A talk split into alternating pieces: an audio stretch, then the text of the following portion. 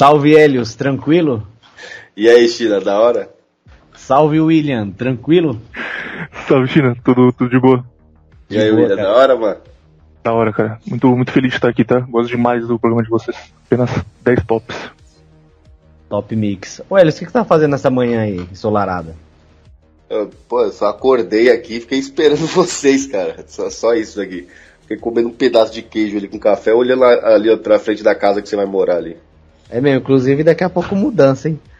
É isso mesmo, tem que ir na sua, na sua quebrada aí, né? Pe pegar as coisas e depois vir pra cá, mano. É isso mesmo. E o William, o que, que você tem feito essa manhã aí? Um aviso rapidex aqui, quando eu ouvia antes, vocês falavam manhã, eu pensava, ó, os caras devem estar 11h30 da manhã, tranquilo. Esse aqui é simplesmente o podcast mais trabalhador do Brasil, cara. Você vai gravar com o Hernani, meia-noite, meia-noite e meia. Vai gravar com o Rádio, ah, 11 a gente começa. Os caras, a gente marcou de gravar, ele só mandou um, ah, dá pra começar às 7 da manhã ou você prefere mais cedo? cara, os caras... Mas começou às 7 da manhã e aqui tá, tá tranquilo, tô triste por um motivo completamente gay para estar triste, que é o Dallas Cowboys ter perdido no futebol americano de ontem algo que aconteceu a 8 mil quilômetros de onde eu moro e eu perdi o sono por causa disso. Mas fora isso, tá tudo ok. Tudo bem. o William falou isso aí pra mim ontem, que ele ouviu o bagulho que ele tava animadão. A, a única coisa que eu entendi que era, era algo relacionado a futebol americano, mas o nome e esses baratos eu não entendi nada, cara. Deixa eu soltar uma curiosidade aqui. William, você sempre gostou desse futebol americano? Como é que foi? tinha um amigo meu da faculdade que ficava falando, cara, você tem que ver, porque é igual futebol, só que tem porrada, aí você vai gostar. Aí eu ficava, ah, não, cara, tipo, lá, vou ver isso aí. E aí comecei a assistir só pra ver se era legal mesmo e achei maravilhoso, cara. Eu acho, eu acho a coisa mais high IQ que existe, tá ligado? Futebol americano tem um bagulho maluco que tem uns caras gigantescos, tipo, de 215 quilos, é absurdo assim, o shape dos caras.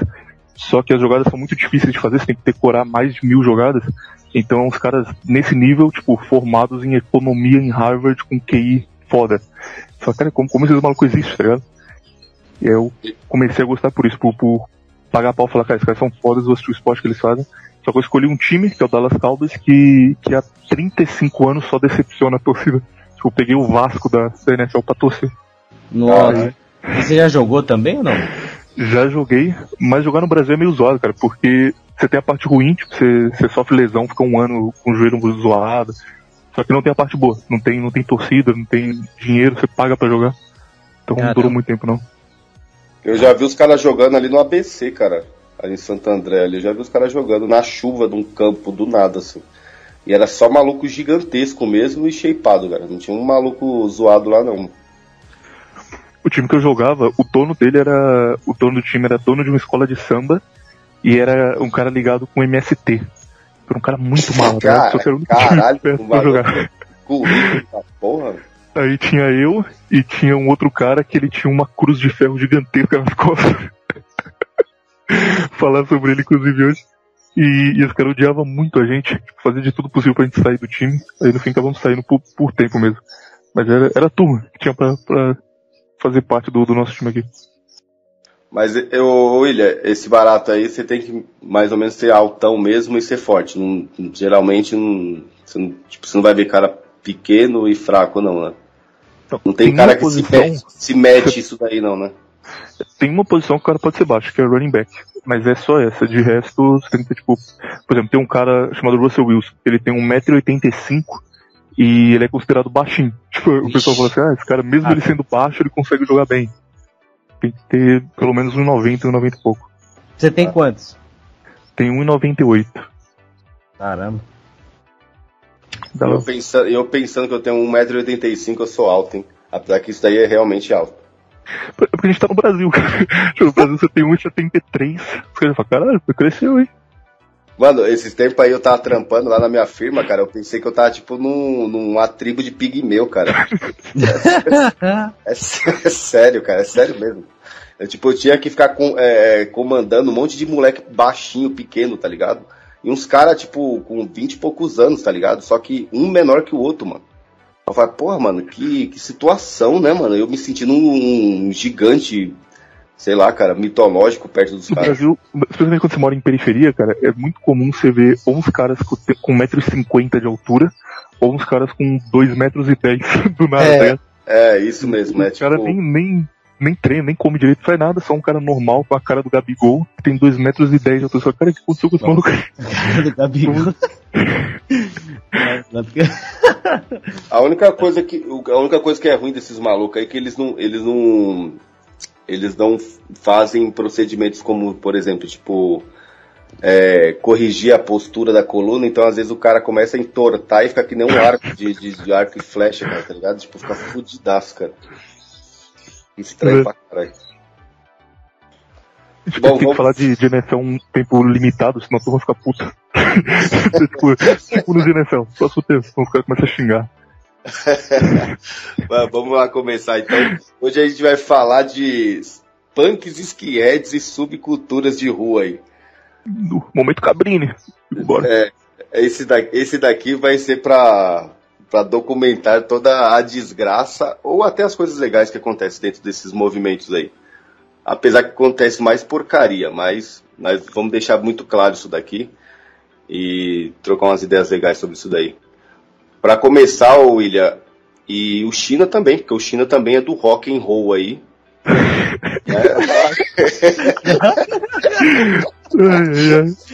Vamos lá, pra começar. Na vida é o seguinte, tipo, eu queria saber, olha, quando você começou a gostar desses baratos de rock aí, cara? Porque eu teve um tempo que eu, eu, eu gostava de rap, depois eu comecei a gostar de rock, mas eu falo isso aí depois aí. O, o, gostar de rock provavelmente foi quando eu era criança, mas era gostar, tipo, minha mãe ouvia Padre Marcelo e Legião Urbana, e pra mim era a mesma coisa, então eu gostava dos dois igual. Falava, cara, que bravo música do, dos animaizinhos e pais e filhos, era um jogo que tinha muita diferença, que era criança. Só que eu tinha um primo que. Sabe quando você, tipo, você, você tem 6, 7 anos, e aí tem um moleque mais velho de 13, 14, que na sua cabeça ele é adulto já, e você paga muito pau pra ele, cara, você fica igual ele. Sim, então eu tinha um primo assim, eu era bem novo, tipo, não tava nem na escola ainda, e esse moleque ele namorava. Eu ficava, caralho, cara, imagina se eu tiver um namorado um dia, nu, que doido. E aí, tipo, ele ouvia rock, e na época, tipo, já existia DVD, só que era pobre, então a gente ouvia fita e ouvia CD, tipo CD pirata. Puta, e aí é, eu ia na casa dele. fita virgem pra, pra, pra gravar, pra gravar do, do, do rádio, esses negócios fazia também? Fazia, cara. Gravava, tipo, várias fitas e a última ficava toda chiada, porque já tinha passado 30 vezes. Muito, muito bom fazer isso aí, cara. Saudade. E eu nem sou tão velho, tipo, eu tenho 25 anos, só que porque não tinha mesmo aqui onde eu morava, então você ia na banquinha comprar um CD pirata, fazia 20 fitas e ia passando pra turma. E aí, esse meu, meu primo, tipo, tudo que eu ouvia era indicação dele. Eu chegava lá e falava, tipo, ah, me, me empresta uma fita aí. Aí ele emprestava, ficava ouvindo aquilo uma semana, ia lá, pegava outro. E aí, ele, ele tinha uma caixa, e, tipo, na, na parte de cima da caixa tinha as coisas mais leves, então tinha The Cure, The Smiths, Joy Division, as coisas assim, tranquilas de ouvir. E aí, no final, tinha sarcófago, tinha sepultura. E eu ficava pedindo pra ele me emprestar os de baixo. E ele usava a frase tipo, ah não, isso aí você não tá pronto para ouvir ainda. E minha cabeça criança falava, não, cara, imagina, que doido que deve ser isso aqui, cara, se eu não tô pronto pra ouvir isso, isso é o que os adultos ouvem. E aí eu enchi muito o saco dele, fiquei um ano pedindo, pedindo, pedindo. Aí um dia ele falou, beleza, eu vou, vou te levar em um lugar para você comprar é, sua primeira camisa de rock, você virar um roqueiro oficial. E aí ele me levou na galeria do rock. E aí quando eu cheguei na galeria do rock, de novo, eu tô falando que eu era criança, porque a cena em si foi meio ridícula, só que na cabeça de uma criança é assim, eu lembro de chegar na galeria e tava tudo calado, tipo um filme de faroeste, nada assim acontecendo. E a gente foi em uma loja e quando eu pisei dentro da loja, começou a tocar Ingrid do sarcófago no volume máximo, porque era o som da, da loja. E aí eu vi uns caras sentados no chão, balançando a cabeça assim. E eu falei, essa é minha turma, quero, quero andar com esses caras. e aí a gente saiu de lá, eu comprei o Rotten, que é o pior disco do sarcófago, mas ele me deu esse disco. É o CD, né, no caso, uma camisa eu peguei uma camisa do Guns N' Roses, imagina uma criança entrando na loja comprar uma camisa do Guns N' Roses um, um, um, CD de death metal. E aí voltei para casa, comecei a ouvir, e depois disso eu fiquei maluco, cara. Comecei a gostar muito, gostar de som pesado. E é meio maluco, tipo, eu comecei a ouvir, eu ouvia Beatles e umas coisas muito, muito Talking Heads, é, Engenheiros da Havaí, sabe, coisa bem pop. E do nada eu fui pra death metal, tipo, no mês seguinte, e fiquei ouvindo só música muito pesada. Eu fui pra grindcore, pra porn gore, uns termos assim, maluco é, e seguiu nisso até alguns anos depois.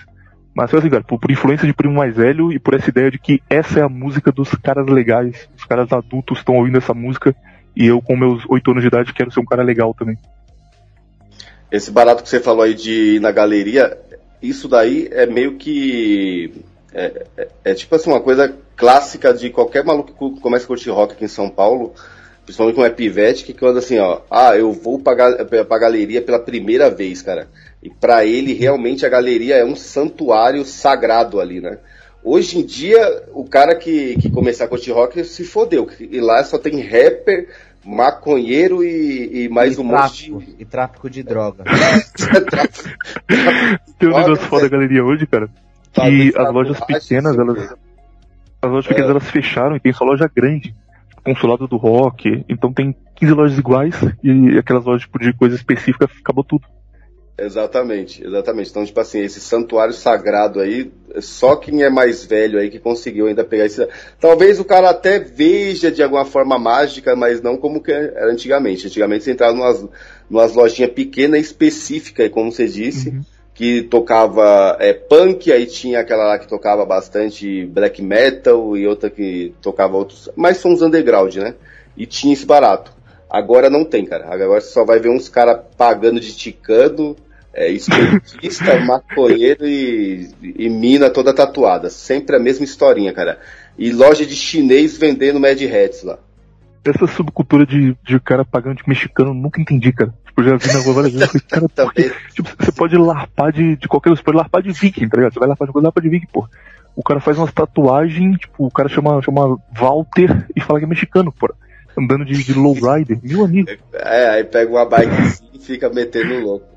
O, o, engraçado, o engraçado é que é, é, muitas vezes a aparência dele não bate com o negócio. Uhum. Bate nem um pouco, só que aí ele fica tentando forçar aquilo dali com um bigode, aí ele pega e fica dobrando aquele bigode, tá ligado? Cortando o cabelo na máquina zero pra aparecer. Isso, e, e, fica forçando, mas nunca chega nada próximo do bagulho, tá ligado? Fica só um, uhum. uma situação meio de palhaço. Oxe, posso você... dizer uma última coisa, rapidinho, só pode, pode. Porque, pra turma que eu vi isso aqui é, é, jovem, nós três aqui somos literalmente quase velhos. Já tá no limiar ali. Olha, eu posso, falar, eu posso, falar, que eu sou velho, cara. Vocês, né? é, vocês estão começando, né? Estão começando a ficar velho, é velho, né? Os caras vão ficar tipo, pô, o cara ficou feliz porque ele ouviu uma música. Isso aqui, cara, não existia internet não, tá? Tipo, a gente, a gente ouvia na TV as músicas da TV, e aí você ia em um lugar que tava tocando uma coisa que você nunca tinha visto na vida, e tinha umas camisas que você falava, cara, que loucura é essa? E tipo, o máximo que tinha era um Orkut com internet de escada. Então o cara vai falar, ah, a primeira vez que eu ouvi Slayer eu fiquei louco. Eu falo, pô, Slayer, eu ouvi no YouTube quando eu tinha 8 anos de idade. A gente não existia isso não, A gente ouvia na, na prática indo lá no lugar, por isso tem esse, esse choque da primeira vez. É, exatamente. Não, que não falei, acabou essa magia, essa magia aí de, de ir na galeria, de curtir rock, esse negócio acabou, cara. Por isso que tá acabando cada vez mais esse negócio. E como eu já eu tenho uma teoria, depois eu vou, eu vou explicar essa teoria para você, o, o, William. Eu tenho uma teoria que eu falo com o pessoal lá do, do, do, grupo do Telegram, que é tudo, todas as subculturas e todos os estilos musicais vão virar LGTV no futuro, tá ligado? Tudo isso daí vai, vai ficar gay e já era, tá entendendo? É, e, e, eu acho que isso daí tá, já, tá, já tá acontecendo já um pouco, mas vai acontecer. Aí vai sobrar algumas coisinhas aí, mas a maioria vai acontecer aí. Ô China, você, você, você começou a curtir som assim, tipo rock também? Quanto tempo aí? Faz, faz bastante tempo? Provavelmente, eu sempre conheci você como roqueiro, cara. Nunca vi você como outro barato não, mano. É, não, mas foi realmente. Mas quando eu era bem criança mesmo, eu lembro que eu ganhei uma camisa de Natal de umas guitarras e eu falei, oxe, você tá me chamando de roqueiro? Assim, falando mal do bagulho. Mas minha, a minha transmutação pra roqueiro é, começou no banheiro da congregação, mano. Que eu ia. que eu ia obrigado, né, pra, pra igreja tinha um cara lá. Inclusive ele é o, o. Quando tem alguma coisa de desmontar móveis e montar, eu chamo ele. Que ele tinha umas irmãs lá roqueiras também. Aí pai chegou lá, né? a gente jogava Yu-Gi-Oh! no banheiro da congregação, ele começou a vir com, com Guns, nunca gostei de Guns, mas ele veio com os Iron Maiden lá, com System of a Down, pai, e eu fiquei gostando. Aí ano se passou, eu vi escondido, e realmente, quando, foi, quando eu fui na galeria do rock pela primeira vez, você é louco, eu já era grunge, né, já mandava aqueles visual fedorento lá. Era como se fosse, tipo assim, era. Eu tava cultuando um deus ali a galeria. Eu tirei várias fotos, inclusive eu apaguei todas ali, mano. Pelo amor de Deus, mano. Era muito estranho. Mas comecei curtindo System of a Down, Nirvana, mas Nirvana, inclusive, eu nunca curti muito. Aí agora quando eu conheci Alice in Chains, aí foi, foi tudo de bom. Mas foi assim, começou no banheiro da congregação ouvindo no fone, aqueles fones de dois reais lá. Aí depois, quando a gente já se conheceu, aí foi só loucura mesmo.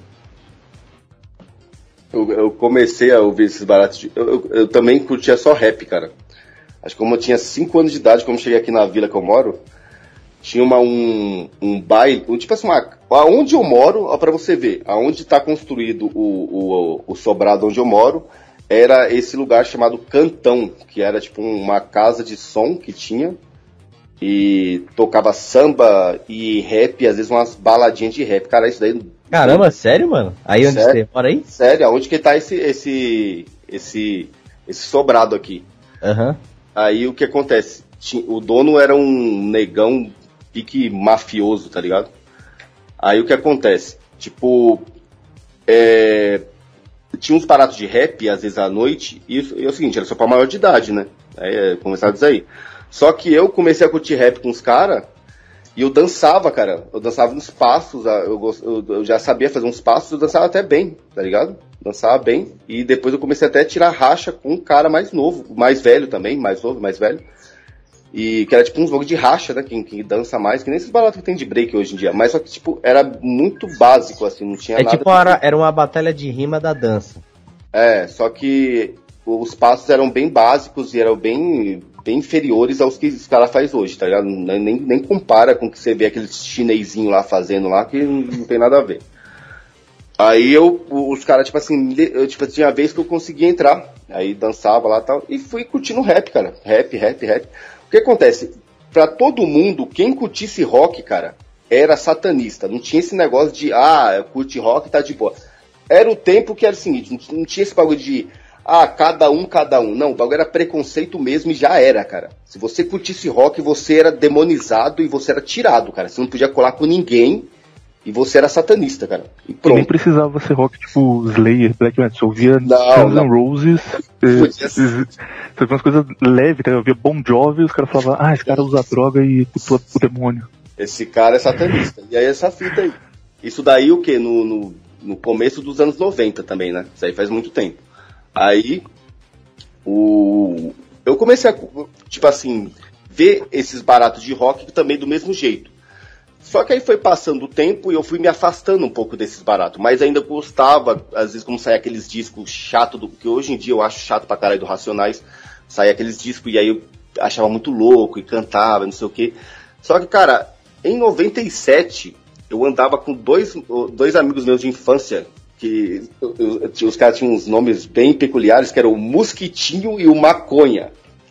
Tá Nossa. Será que o apelido do cara era maconha, cara? Que... É sério. É sério. Esses dois Não, e esses dois moleques eram gente fina, cara. O, moleque, puta, o maconha morreu afogado lá no Nordeste, cara. O Marcos, na verdade. Esse moleque era muito firmeza. E esse, esse outro aí, ele é de boa, é tranquilo tal. É pai de família agora já era. Aí o que acontece? A gente gostava, andava muito junto e a gente descobriu a 89 a Rádio Rock, em 97. E puta, a gente falou assim, pô, é da hora, cara. Pô, é muito. Era, isso era no começo do Charlie Brown também. Já era, tinha o primeiro disco deles, eu gostava pra caralho daquele Charlie Brown, cara. Charlie Brown. E tinha disco novo do Metallica, que eles já tinham ficado parado um tempo e estavam lançando naquele tempo. Tocava Nirvana ainda, já depois o cara tinha ido pro inferno. E, tipo, tinha um monte de barato ali. A, a, rádio era realmente rádio rock, tá ligado? Tocava muito, era rock o dia inteiro. Então, né, hoje em dia, um som, sei lá, estranho pra caralho. E a gente começou a curtir esses negócios. Tinha uns caras da, onde eu, da onde eu moro que eles, tipo, tinha um que ele pagava de punk. Porque depois eu fui descobrir que ele realmente não era punk depois, quando, quando mais velho, por causa que assim, ele andava com coturno, é, camisetinha do Ramones e meio que soltava na banca, que eu falei, era um lugar, um lugar muito afastado onde eu moro, então assim, tipo assim, qualquer coisa que você falasse que você era, as pessoas não tinha como pegar e te contrariar, tá ligado? Aí o cara fala assim, ah, eu sou punk. Aí, e eu ficava ouvindo aquele negócio, aí eu via as camisas do Sex Pistols tal, Ramones tal, aí tinha Bad Religion, nunca gostei, chato pra caralho. Aí, tipo, eu ficava vendo e achava meio que interessante. Falei, cara, esse daí é um rock mais peculiar, né? Tipo, o cara, ninguém conhece mesmo, nunca ouvi falar nem na 89, eu ouço essa porra aí. Aí, beleza? Depois de um tempo que eu fiquei, como muita gente já deve ter visto lá no, naquele podcast lá que eu fiz com o Hernani, que eu fiquei trancado dentro de, de, um, de uma casa lá por dois anos, sem sair de dentro dela, tá ligado? Eu, tipo, nesse tempo eu ficava vendo MTV. E às vezes eu ficava é, ouvindo, vendo o clipe do, do The Clash, achava legal. Aí via Ramones também, achava legalzinho também e tal.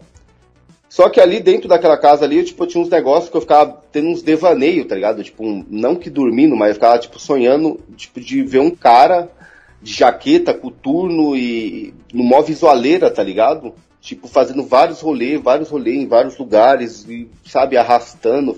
Eu ficava, tipo, às vezes dias, é, é tipo aquele bagulho de escapismo, né? Você ficava, tipo, eu, eu, como eu tinha uma vida muito monótona e, e, ruim, porque eu ficava trancado o dia inteiro, eu ficava, tipo, meio que imaginando um, um lugar onde que eu estivesse, ou se não, um personagem onde que eu pudesse ver a vida dele e ficar assistindo, tá ligado? E eu ficava assistindo esse cara, tá ligado? Tipo, fazendo os rolês dele, com, ah, só que assim, só que aí tinha uns visual que eu nunca tinha visto, cara. Nem mesmo na televisão e nem mesmo na rua também, porque eu não, não saía da, da onde que eu morava, né? Que é longe.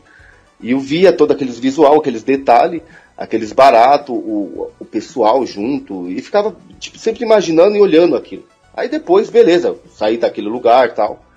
E foi quando eu comecei a trampar no. no, no ali já, já, já, tinha passado, já tinha virado o, o milênio, né? E eu tava lá dentro, né, no tempo, virou. Só que aí depois eu, como acho que era 2001, eu já tava, tinha saído de dentro dessa casa e já tava morando com minha mãe de novo lá, na casa da minha mãe. E aí eu arrumei trampo na frente da cidade e fui trampar lá. Cara, a primeira coisa que eu fiz quando comecei a receber pagamento foi ir em loja de CD, cara. Isso daí nem existe mais, cara. A pessoa pode esquecer que, tipo assim, quem que não viveu isso aí? Você lembra disso daí, William? Loja de CD.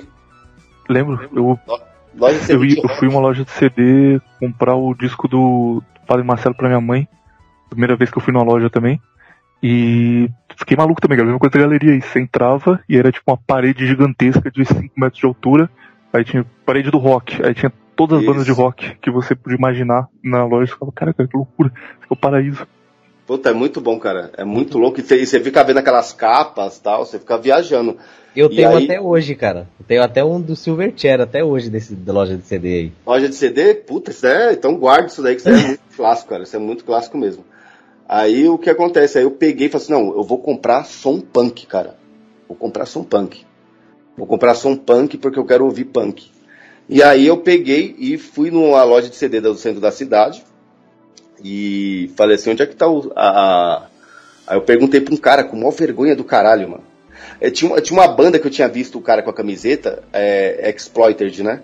Só que eu ficava com vergonha de, de não saber é, pronunciar. Tipo, falar assim, eu não sabia se ia fazer Exploited, alguma coisa, e eu, e eu queria comprar essa porra, mas eu não sabia pronunciar, então eu não comprava, cara. Eu ficava com vergonha, tá ligado? Eu achava aquelas pessoas ali super fodas, porque elas manjavam muito de rock, eu era, tipo, inferior a elas. Coisa de moleque, né? Hoje em dia eu acho uma porcaria do caralho. Aí o que acontece? Aí eu cheguei e falei assim, mano, já que tem uns sons punk aqui. Aí o cara chegou e me mostrou. Aí tinha uns do Ramones, tinha. Aí a primeira coisa que eu fui foi o bagulho do Ramones. Cara, eu lembro que eu ganhava, sei lá, 200 conto no, no, no, no mês, cara, porque eu fazia um trampo muito suave lá. E os dois CDs que eu comprei, os dois primeiros CDs, acho que já foi quase os 200 conto, mano. Tá ligado? O meu pagamento foi quase todo, porque acho que eu paguei 80 conto nenhum do Ramones e o outro, sei lá, foi 50, cara. Tá ligado? Porque o, o CDs era caro. Ou senão os caras também tinham metido a faca em mim porque era pivete. Tinha uma cara de besta, né? Isso é uma coisa que eu não lembrava também, cara. Porque, tipo, é pro CD eu era bem criança. Mas eu tô vendo, tô vendo muita entrevista de banda antiga, banda que eu gosto hoje em dia, da, do início dos anos 2000, final de 90. E eles discutiam direto isso Tipo, tem entrevista do Chorão pro, pro, pra Jovem Pan com aquele Tatola, que eles ficam falando mal tempão, tipo, pô, o CD tá muito caro, cara, acho que a turma vai, vai parar de usar, antes de aparecer a pirataria, né? A turma vai Exatamente. parar de comprar, porque não dá, tá caro demais. E, tipo, nem, nem lembrava disso, mas era um problema real na época. Hoje em Exatamente. dia seria, sei lá, 200 reais, tá ligado? No dinheiro de hoje. É, porque, tipo assim, eu, eu paguei, eu paguei, por exemplo, num do Ramones a 80 conto, quando depois eu fui comprar do Ratos de Porão lá, os mais baratos eu paguei 30. Mas 30 real em 2001 era bastante salário mínimo dinheiro, era 300 reais. Era, era dinheiro pra caralho, mano. Tá entendendo? E era muito caro mesmo. Então, tipo assim, eu lembro que eu esperava o mês passar todinho pra poder comprar CD. Tá entendendo? Mas aí eu comecei a comprar um e os mais baratos. Mas sempre o mais barato chegava a quase 50 reais, mano. Aí comecei a comprar esses é, Ratos de Porão, Sex Pistol. Como comprei Sex Pistol, eu achei muito bom, cara. Aí eu falei, puta caralho, que porra de banda legal pra caralho. A voz desse maluco é muito boa, cara. E o visual. Foi a primeira vez que eu ouvi música punk, eu falei, cara, isso aqui é bom musicalmente, tá ligado? Esses é. caras dá vontade de ouvir mesmo. É, isso, é, tem, você tem impressão, por causa que é, é bem sujão o bagulho, por mais que é, seja o mainstream do punk, ele tem umas músicas muito boas, aquela banda. E aí eu uhum. comprei e achei muito bom. E fiquei nesse lance aí, cara. Fiquei nesse barato de ficar ouvindo e comprando CD caro e ouvindo. Aí comecei, tipo assim, entrei nesse lance de gostar de rock mesmo e de som punk. Mas não tinha como eu chegar e falar assim, ah, eu sou punk, porque eu não conhecia nada de punk, não conhecia nada de movimento. Só sabia o que era bandas e muito pouco, né? Muito pouco. Aí, cara, eu tinha um cara que eu trabalhava com ele, que ele era um dos donos do, do, do lugar onde eu, onde eu trabalhava, do estacionamento. E ele era um tipo um cara mais ou menos da idade que eu tenho, até um pouco mais novo, acho que uns 30 anos, 29. E ele curtia rock nas antigas e ele me deu um CD, ele me deu vendeu um CD da Trip, uma coletânea da Trip daquele de um dos caras do Sepultura que fez, cara. Um daquela revista Trip fez uma porra de uma uhum. coletânea. Não sei se você conheceu, William, que ficou famosa pra caralho. Que aí tinha ratos. Eu já vi falar em documentário, tipo, trouxe Isso. um monte de banda de fora que os caras nunca imaginavam, né? E Isso. apresentou aqui no Brasil. Isso, aí tinha Varukers, tinha Corsos, tinha Ratos de Porão, tinha Lucrécia Boris, tinha umas bandas que eu nem conseguia achar depois, cara. Até esses tempos aí eu tava tentando achar e não conseguia achar. E tinha bastante banda ali, e tinha Cólera, cara. E eu gostava muito de Cólera, cara. Aquela música, acho que é. Porra, esqueci. Pela. Não, não era, mano. Pô, esqueci, cara. Uma musiquinha lá do Cólera. Só que o Cólera é o seguinte, depois que eu comecei a ouvir o João Gordo na 89, que ele tinha um programa lá de som punk, quando o cara falou que ele era gay, aí acabou, cara. Aí eu já não gostei mais. Cólera tem um bagulho muito chato, cara. Provavelmente você não disso que eu gostava, mas eu odiava por conta disso, que é o negócio do meio ambiente toda hora, cara. Toda música, caralho. sério, sério, Mas sério. um puta riff foda, fala, caralho, vai vir porrada, vai vir música de doideira. Aí o cara, a natureza é muito importante, salvem as plantas. Caralho, já falou isso nas últimas 25 é, músicas, tá bom? É, chato, chato, cara, essa parte aí. Só que assim, eu, eu, eu comecei a gostando muito dessa música, eu ouvia todo dia, cara. Eu sonhava em conhecer outros, outras músicas do Cólera, cara. Te juro, eu, eu ficava imaginando o dia inteiro, assim, como que deve ser outras músicas do Cólera, cara. Eu não, sei, eu não sei onde arrumar um CD do Cólera, porque nessas lojas não tinha. Aí o cara, onde é que eu arrumo cólera, cara? Porra, como que deve ser os caras do cólera? Aí uma vez tinha um, programa do João Gordo, na 89, e tinha o Redson lá dando entrevista. Falei, puta cólera, cara, puta que da hora, velho. Aí do nada, tipo, o, os caras conversando, aí os caras falaram assim, é, porque eu tive uma treta com você, aí que não sei o que. Ah, não, é porque eu acho que você teve uma treta comigo porque eu era gay, porque eu sou gay. Puta, não, cara, quem falou isso aí acabou, cara. Acabou. Pra mim acabou. Entendeu? Então, tipo assim, hoje em dia eu não manjo de cólera, de nada. Uh, tem muito cara que vem assim, ô, ô Helios, caralho, mano, você curte pra caralho som punk, ficou anos e anos no movimento. Ô, você conhece esse disco do cólera? Eu falo assim, não conheço, cara, não, não conheço nada do cólera. Eu às vezes até finjo, você fala, ah, legal, legal, legal, pá. Mas eu, eu, eu, tipo assim, eu não consegui, dali eu não consegui mais ver mais nada de cólera legal, cara. Uhum. Não, não conheço mais nenhum disco dele, olha que eles têm disco pra caralho. E nem e música, não conheço também nada. Eu posso conhecer uma pá de banda lá da, da, de qualquer outro lugar do mundo, mas cólera acabou pra mim a partir do momento que ele falou que era gay, eu não consegui ouvir aquilo dali mais não, cara. Eu fiquei decepcionado. O, o que você falou de, de, imaginar como era, cara, também é um negócio próprio da época sem internet. Tipo, na época Isso. que tinha de música, era um site tipo Dailymotion, é, sei lá, o Videolog, mas era muito. Você tinha que ter uma internet boa e a gente não tinha, tá ligado? Então, eu lembro que, por exemplo, eu ouvia o Rotten do Sarcófago, que eu tinha o, o CD, e aí eu ouvi algumas músicas específicas, tipo, eu ouvi o Inri do Sarcófago, que meu primo tinha só essa música. Não sei de onde ele tirou, ele tinha só essa música, não tinha mais nada. E aí eu achei a comunidade do Orkut do Sarcófago, isso tipo em 2005, provavelmente. E eu lembro de entrar lá, e aí nos tópicos os caras ficavam falando, tipo, ah, o que vocês acham do Rotten? Aí alguém respondia, ah, eu gosto, mas ele não é tão pesado quanto tal disco. E eu não tinha como ouvir, então eu ficava, cara, como será que esse disco, cara, se, se o Rotten já é isso aqui, imagina como é um disco mais pesado. Eu ficava na, também imaginando como seria, e como seria foda um dia ter muito dinheiro para poder comprar o, o, outro disco do sarcófago e ouvir, tá ligado? Muito loucura, cara. Se a gente voltasse nessa época e falasse, oh, no futuro você vai poder só pesquisar o nome de qualquer banda e ouvir a música que você quiser, Puta, a gente ia, ia nem acreditar. Não, e tinha, tinha, esses lances de você imaginar como que eram os caras da banda. Uhum. Também tinha esse negócio, tipo, eu ficava imaginando a figura deles.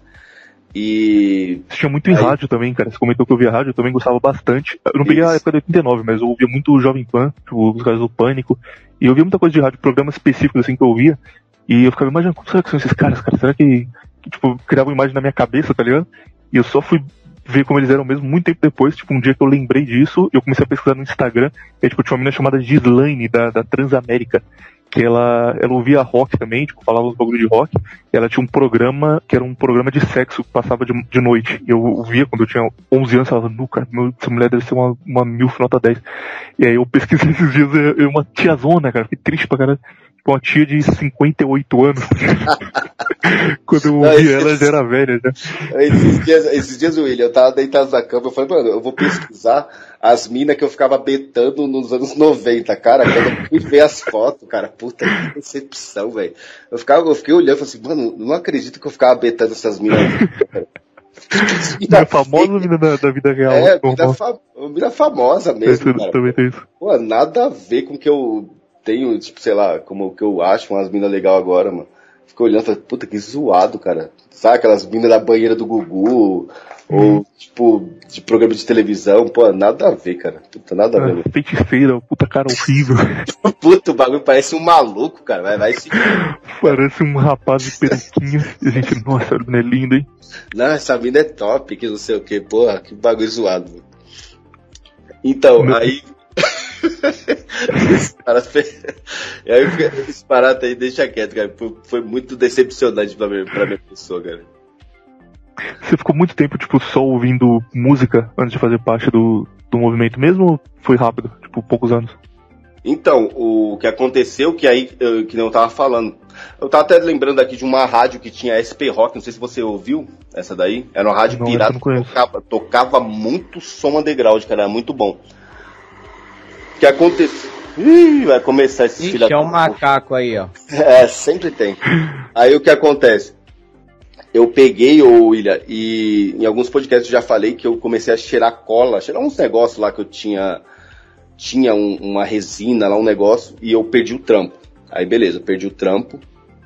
Aí fiquei só na vila onde eu moro, usando droga e ouvindo meus CDs lá, achando que eu era um cara diferentão. Aí o que aconteceu foi o primeiro contato que eu tive com esse barato de punk foi uma vez que eu trombei um cara que eu já conhecia ele de mil anos.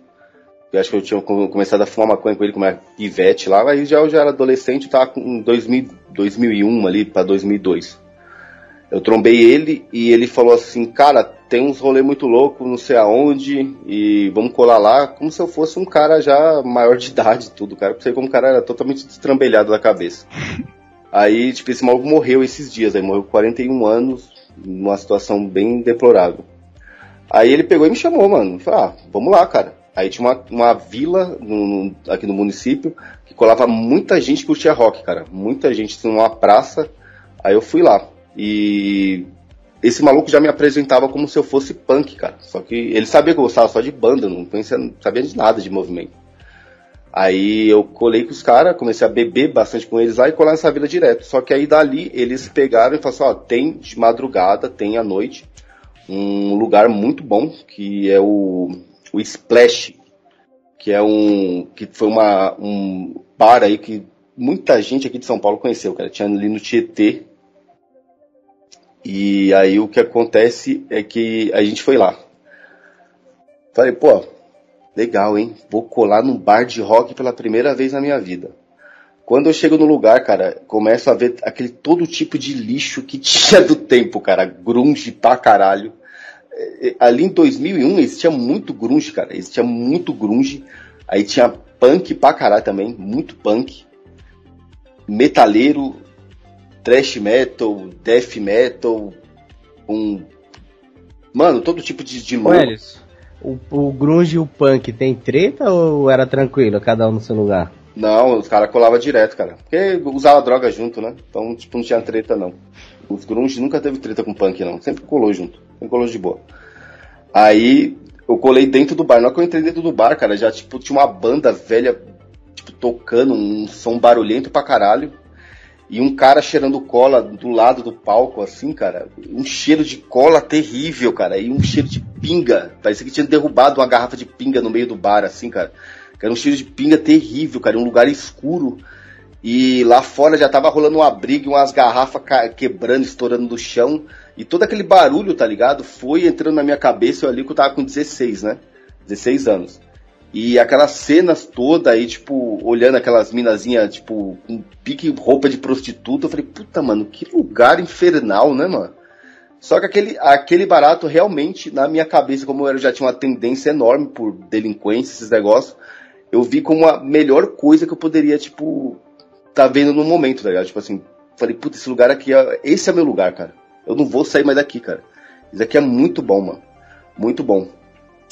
E aí eu fui conhecendo alguns punks ali no dia e fui trocando ideia, vendo como que era, olhava os visual, falava, caralho, visual desses malucos, pet, bottom, esses negócios tudo, maluco de moicano. Eu comecei a achar bem interessante, só que era muita violência e muita treta. E como eu já era muito violento desde moleque, eu comecei a me apaixonar por aquilo ali, cara. Eu comecei a achar muito bom e comecei a colar direto, direto no centro da cidade, onde eu. Só que assim, eu, eu, eu ia, cara, depois quando eu, eu, voltava no mesmo dia, né? Pegava o último busão lá na, na, no, no, lugar, passava muito perto e ia pra casa. Chegava de, meio que de madrugada, minha mãe já começava a falar uns bolão, já chegava muito louco. Eu falava uns bolão, beleza. Aí depois de um tempo eu comecei a virar, cara. Aí a primeira vez que eu virei, eu cheguei lá já não tinha nem dormido. Aí eu tava chorando lá tal, e falando, né, pá, eu falei, ó, pode se acostumando, porque eu não. Mano, você acredita? Eu cheguei nessas ideias, tipo assim, pode se acostumando que eu não vou deixar de fazer isso aí. E. Eu, fazia isso também, cara. Eu, a coisa que mais me arrependo dessa época é isso. Tipo, eu, eu, não tinha esse movimento, tipo, a gente fala sobre isso, mas eu não, nunca fui ligado ao movimento punk, mas eu era muito ligado à política. Então eu fazia coisa, ia ter uma manifestação em São Bernardo, por exemplo. Eu ia para lá, aí lá eu conhecia alguém, ficava dois, três dias, e na época, tipo, eu tinha celular, mas o celular era muito pouco usado, não era celular smart nem nada, aquele celular antigo, tijolão. E aí eu voltava para casa depois de três, quatro dias sem dar notícia, minha mãe ficava preocupada, óbvio. E aí eu chegava e ficava puta ainda. Tipo, ah, você tá, você não me deixa lutar pelo Brasil, eu estou salvando o país e você não percebe isso. Tipo, eu, na minha cabeça fazia sentido eu ficar bravo, e minha mãe tá preocupada depois de eu sumir quatro dias de casa, cara. Caralho, como é, é retardado. E você preocupado em mudar o Brasil, né?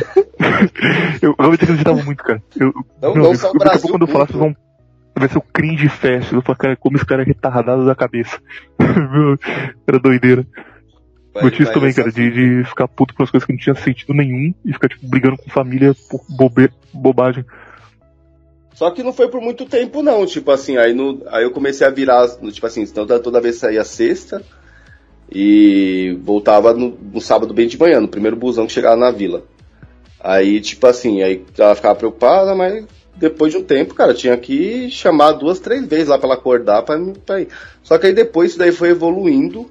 E depois eu comecei a virar ah, é, sexta, sábado e chegar no domingo. Depois começou a isso daí gradualmente, começou a aumentar até os momentos que eu ia e depois voltava depois de uma semana, duas semanas, três semanas. E aí veio aquele lance lá de morar nas casas abandonadas tal. Na verdade, no começo era no prédio abandonado, que eu já contei as histórias de lá, que a gente ficava, né? Ali foi onde que eu comecei a esse negócio de ficar dormindo na rua, mas não exatamente na rua, mas sim, às vezes no rolê que tava tendo, mas tinha esse negócio de você se abrigar daquele prédio abandonado que tinha. E colava bastante punk lá, e teve até som punk dentro dele. E aí, e aí, tipo, foi ali que eu comecei a ter esse costume de arrumar algum lugar para ficar. E aí depois daí já era, cara. Aí ficou nessa situação. Foi nesse momento que eu comecei a ter esse bagulho de contato com punks. Mas mesmo assim, William, mesmo assim, eu não falava que eu era punk.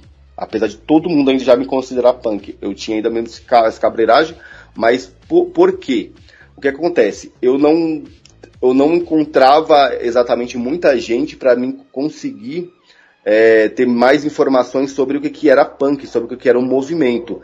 E como você disse, não tinha internet no tempo. Hoje em dia, se um cara pegar, estudar um mês as conversaiadas de punk lá da, da internet, depois ele sai na rua pagando de, de, de pancão lá e foda-se. E na época existia um medo também de você falar que era do negócio e alguém te cobrar e, e você apanhar muito, tá ligado? Ou morrer até alguns casos. E é. hoje isso não existe mais, tá ligado? Hoje você, você consegue fingir muito bem, na época não, não dava. Oh, tipo, é, tinha a mesma coisa também. Eu via música punk, andava com os caras punk, só que eu nunca falava que era, porque eu sabia que se eu começasse a falar, ah, sou punk, qualquer lugar que eu fosse ia chegar 5, 6 caras perguntando coisas que eu, que eu não teria resposta, entendeu? Então, exatamente, exatamente. É sobre isso daí que eu tô, vou falar, tipo, é pose, né, que pagava. Que eu lembro que quando eu andava com os roqueiros velhos lá, o cara era meio que obrigado a saber o nome do vocalista, com quem que ele casou em 85, é, qual o nome de tal álbum, e fala três músicas de tal álbum. Tinha também esse bagulho no, no punk, a pessoa tinha que dominar o assunto ou não? No punk não tinha exatamente bagulho de banda, porque senão você é tirado como punk banda. Era só isso. No meio contrário, né? Se é, gostasse muito é. de banda, é isso. Você, você ficava tirado como punk banda. O negócio era você entender sobre o movimento, sobre a história, para é, basicamente assim, tipo assim, mais do, do, do, movimento da sua cidade. Como assim, como eu sou de São Paulo e tem uma história da porra, e tem também esse negócio de quem que você conhece. Tá entendendo? Hum. Na verdade, os punks eles se matam por causa muito desse barato de quem que você conhece. Tipo, de repente, eu sempre depois de um tempo, você lembra, o China, que eu falava assim, ó, você vai no rolê, mas você não fala que me conhece, cara. Você pode morrer simplesmente você falar, falou que me conhece. Então você não fala. Tá entendendo? Então, tipo assim, é, aí tem esse negócio do cara, tipo assim, quem que ele conhece? Ele conhece os caras das antigas, se ele conhece os caras de tal gangue, se ele conhece o que, quanto mais ele conhece de, de ideologia, tá entendendo? Então, assim, quanto mais você conhece sobre as ideologias do movimento punk, as histórias e os baratos, aí mais você é considerado. Tem esse negócio também. Ou quanto mais você tá tempos no rolê também. Tem esse negócio de que conta. Muito cara, às vezes no movimento punk, ele não sabe de merda nenhuma. Mano, eu já cheguei a trombar uns tapados, cara, uns caras que não sabem nem de banda, cara. O cara não sabe nem de banda, nem de banda, que é um bagulho mais bobo, mais, mais bobo, né? E, e o cara não sabia, mas ele já tava há algum tempo fazendo rolê e usando visual e automaticamente todo mundo acha que aquele cara é punk lá mesmo e foda-se, tá ligado? E o cara não entende de nada, mano. De porra nenhuma. Se perguntar para ele quando, em que lugar que surgiu a, a, primeira expressão de alguma coisa de punk, o cara não ia saber. Isso muda também, cara, dependendo do tempo que você tem com os caras. Por exemplo, imagina que o, que o Hélio já tá há muito tempo aqui e o Chine vai entrar agora. Quando o Chine tá lá na primeira semana dele, qualquer coisa que ele fizer errada, tipo, tem uma mina falando um negócio, ele vai falar e fala em cima dela. Vão ficar, ó, oh, o cara tá atrapalhando a mina ali, olha só, o cara não tem respeito. Tipo, isso vai pesar muito. Só que ao mesmo tempo o Helios, que já tá há 3, 4 anos, ele espanca a mulher dele todo dia, tá ligado? Só um exemplo. Entendi. O cara que já tá, ele tem permissão de fazer qualquer merda, cara. Qualquer coisa. Exatamente, ele pode, ele pode fazer absurdos completamente opostos ao que ele prega, que não tem problema nenhum. Mas o cara que tá entrando tem esse, negócio de, ó, oh, você tem que andar certinho, hein? Pra ficar uhum. cobrando e, e, como se o cara tem um, um santo pra entrar, depois que entra, foda-se, faz o que quiser. É, exatamente. Quanto mais tempo você. É, é uma vez um tiozão falou pra mim é que é como é uma expressão que eu tô assim, é o cara que já tem muita bagagem já, tá entendendo? O cara já tem muito tempo, já tá, tá ali de mil anos, então ele pode falar merda, pode se comportar como qualquer filha da puta, que não tem problema nenhum. E isso daí eu já eu vi bastante depois, tá ligado? Tipo, você vê punk dos anos 90 ou punk dos anos 80 falando coisas absurdas, sabe, se comportando como um completo macaco no rolê e todo mundo não se importando e achando tudo muito legal e bonitinho porque o cara já estava décadas ali no movimento, entendeu? E, e nisso daí que muito cara faz merda, tá ligado? E aí eu, tipo, eu tinha essas cabreiragens de falar, tá ligado? Tipo, pá, até o momento depois que eu comecei a falar assim, ah, eu sou punk mesmo, já era. E aí eu comecei, tipo assim, só que no, no começo disso daí ainda, ainda tá paradas de banda ainda, tipo, eu, eu ficava mais ligado à música, tá ligado? Eu sempre fui mais ligado à música no começo, eu não, não conseguia, tipo. Porque não tinha essas informações, entendeu? E como você não conhecia muito punk, de repente, que tinha mais ideias do que os outros, aí, tipo, você não acabava ficando mais fechado cada vez mais nas bandas. E eu curtia só aquelas bandas mais clássicas, tá ligado? Que você encontrava, ou se não, como alguém pegava uma fitinha, você, você, comprava uma fita virgem, dava na mão do cara e o cara trazia lá a fita lá depois para você no rolê mesmo ali, falava assim, ó, toma aí, ó, gravei tal disco do, de uma banda para você tá ligado?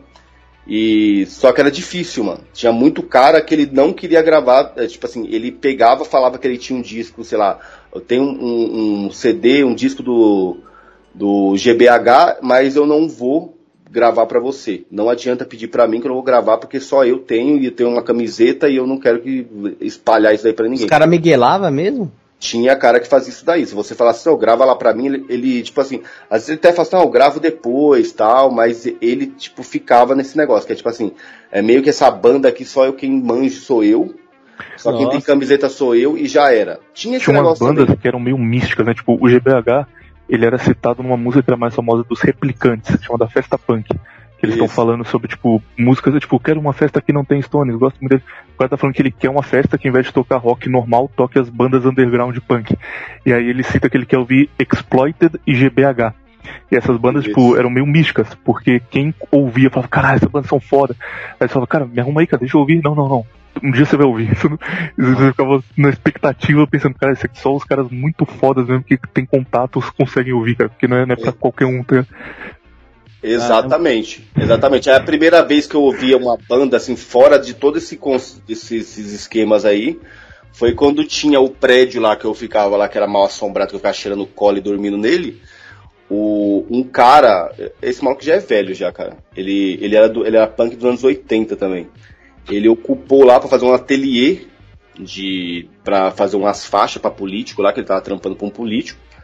E ele colocou energia na, no, do, assim, no, bem no, no, andar de baixo, assim. Ele colocou energia, colocou uns instrumentos, colocou som lá, tinha uma, um aparelho de som velho e tinha uns discos dele. E a gente às vezes ia lá para ouvir. E lá tinha o, um disco do Ristetite, cara, que é aquele Valt Ovankina, que quando eu ouvi aquilo dali, que eu tipo assim, eu não imaginava, falei, cara, aí ele falou assim, não, isso é punk finlandês. Eu falei, caralho, punk finlandês, mano. Aí ele falou assim, é, isso aí é, isso é clássico, cara. E só depois que eu fui entender que R-State é muito clássico mesmo, que é muito velho. E quando eu ouvi aquilo dali, eu falei, puta que pariu, mano. Cara, punk é muito bom mesmo, cara.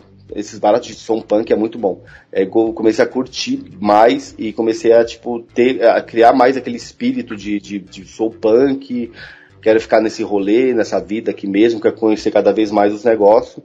E foi, foi, foi indo. Aí foi começando a conhecer mais bandas e mais bandas.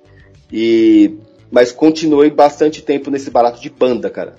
É movimento, eu, eu ainda meio que é, era meio atrasado assim de saber muito sobre ideologia. Fiquei um tempo atrasado nisso daí. Eu não fiquei, eu não cheguei a conhecer muita gente que eu me envolvesse. Isso aí depois veio depois.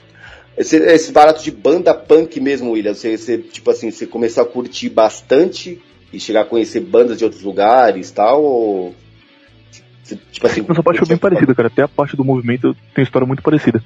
Tipo, eu, nessa época, quando era bem novo, eu ouvia é, metal, ouvia sarcófago. Eu gostava muito de sarcófago. Sarcófago é uma banda brasileira que não é muito reconhecida, mas eu adorava essa banda muito.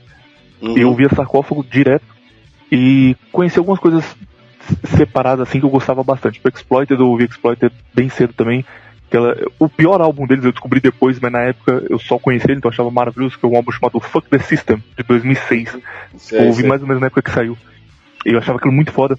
Aí tinha umas bandas, tipo, tinha uma banda chamada Casualties, que todo mundo no momento punk odiava, eu adorava, ah, é. que eu ouvi também. Casualties. Isso, acusava eles de ser uma banda, uma banda poser, porque os caras eram meio boy e usavam é, visual, tá ligado?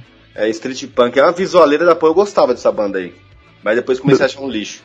Eu, tipo, eu ouvia essas coisas, só que eu não sabia o que era, porque não tinha acesso à informação e, tipo, eu não tava próximo momento, uma coisa que os caras gostam de assim. Então eu só ouvia pra mim uma banda de, de rock. Eu não fazia essa diferenciação, eu não sabia o que era metal, o que era rock e o que era punk. Pra mim era só rock, tudo era rock eu ouvia. E aí, continuei nisso. Aqui onde eu moro não existe movimento punk nenhum. Tipo, hoje em dia tem um cara que anda no visual, mas é raro, quase nunca vejo ele. Assim, não existiu durante muito tempo, porque eu moro bem no mato. E aí eu continuei ouvindo assim tranquilo e eu comecei a gostar muito de política. Comecei a me envolver muito com política muito novo. Então quando eu tinha tipo 11 anos de idade, eu enchi o saco da minha mãe para ela me levar em comício político porque eu queria ver de perto. Tipo, eu ia no comício do Maluf, no comício da Marta, no comício do Serra, eu queria só ficar lá vendo aquilo que eu achava maravilhoso. Tipo, política, a fascinação que você tinha com banda, eu tinha com política, eu amava aquilo. Chegava o horário político na TV, eu acordava cedo, assistia o horário político, fazia tipo anotação do que eu gostei, do que pareceu interessante. Porra, hoje o Serra fez tal coisa que, que é foda, e como será que a Marta vai responder? Era no dia seguinte eu. Eu anotava as músicas, aquela música da, da Marta. Pega o seu bilhete, carrega na catraca, carrega na catraca, volta Marta! Eu, eu era maluco, cara. Eu era completamente Eu achava, eu achava da hora aquela música do Pita, cara. A música do Pita eu achava legal pra caralho. Pô, Pita é mais velho, Pita eu não lembro dele não. do, do Aloysio Nunes, alô, alô, Aloysio Nunes, senador, 451. Aí ele fazia um joguinho assim por câmera. E, enfim, comecei a ficar maluco com política. E aí, quando eu fui fazendo, tipo, 13, 14 anos, eu comecei a ler política, e aí eu conheci o anarquismo, e quando você é jovem, anarquismo é simplesmente a melhor coisa do mundo. É, fala, cara, realmente. Os problemas, os problemas que tem no mundo é porque a polícia bate na turma, porque o governo tira a liberdade. Se a gente tirar a polícia e tirar o governo, acabou. Todo mundo vai ficar de bem e vai se abraçar, paz mundial. Vai, e eu comecei a, a, gostar muito dessa ideia e comecei a ler mais anarquismo, então conheci o Proudhon, o Bakunin, fui lendo esses caras. E aí, eu já tava mais velho, eu tinha tipo meus 15, 16 anos, e eu lembrei que existia um movimento de, de música que era muito politizado, que era o punk. E aí meio que eu voltei a ouvir punk depois de ter ouvido criança, ter me afastado um pouco e já tá mais velho. Eu voltei a ouvir por isso. Aí eu já, já tinha acesso à internet. Eu fui conhecer mais bandas, conhecia mais bandas de, de punk nacional, que eu não conhecia nenhum antes. Comecei a ouvir tipo Calibre 12, Blind Pigs, depois Porcos Cegos. Gostava bastante. E aí, tipo, na minha cabeça, eu criei uma mística, que a gente já vai entrar em outra coisa, que quero que você conte também, que eu tô interessado, que é quando você viu pela primeira vez o movimento punk. Você falou que foi na, na festa e tal, mas quando você viu, tipo, você tava de dentro.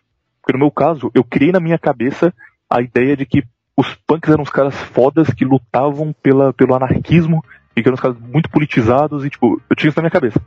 E aí eu ficava em casa lendo o dia inteiro, e aí eu lembro que eu descobri que na São Bento, aqui em São Paulo, era um point de punks.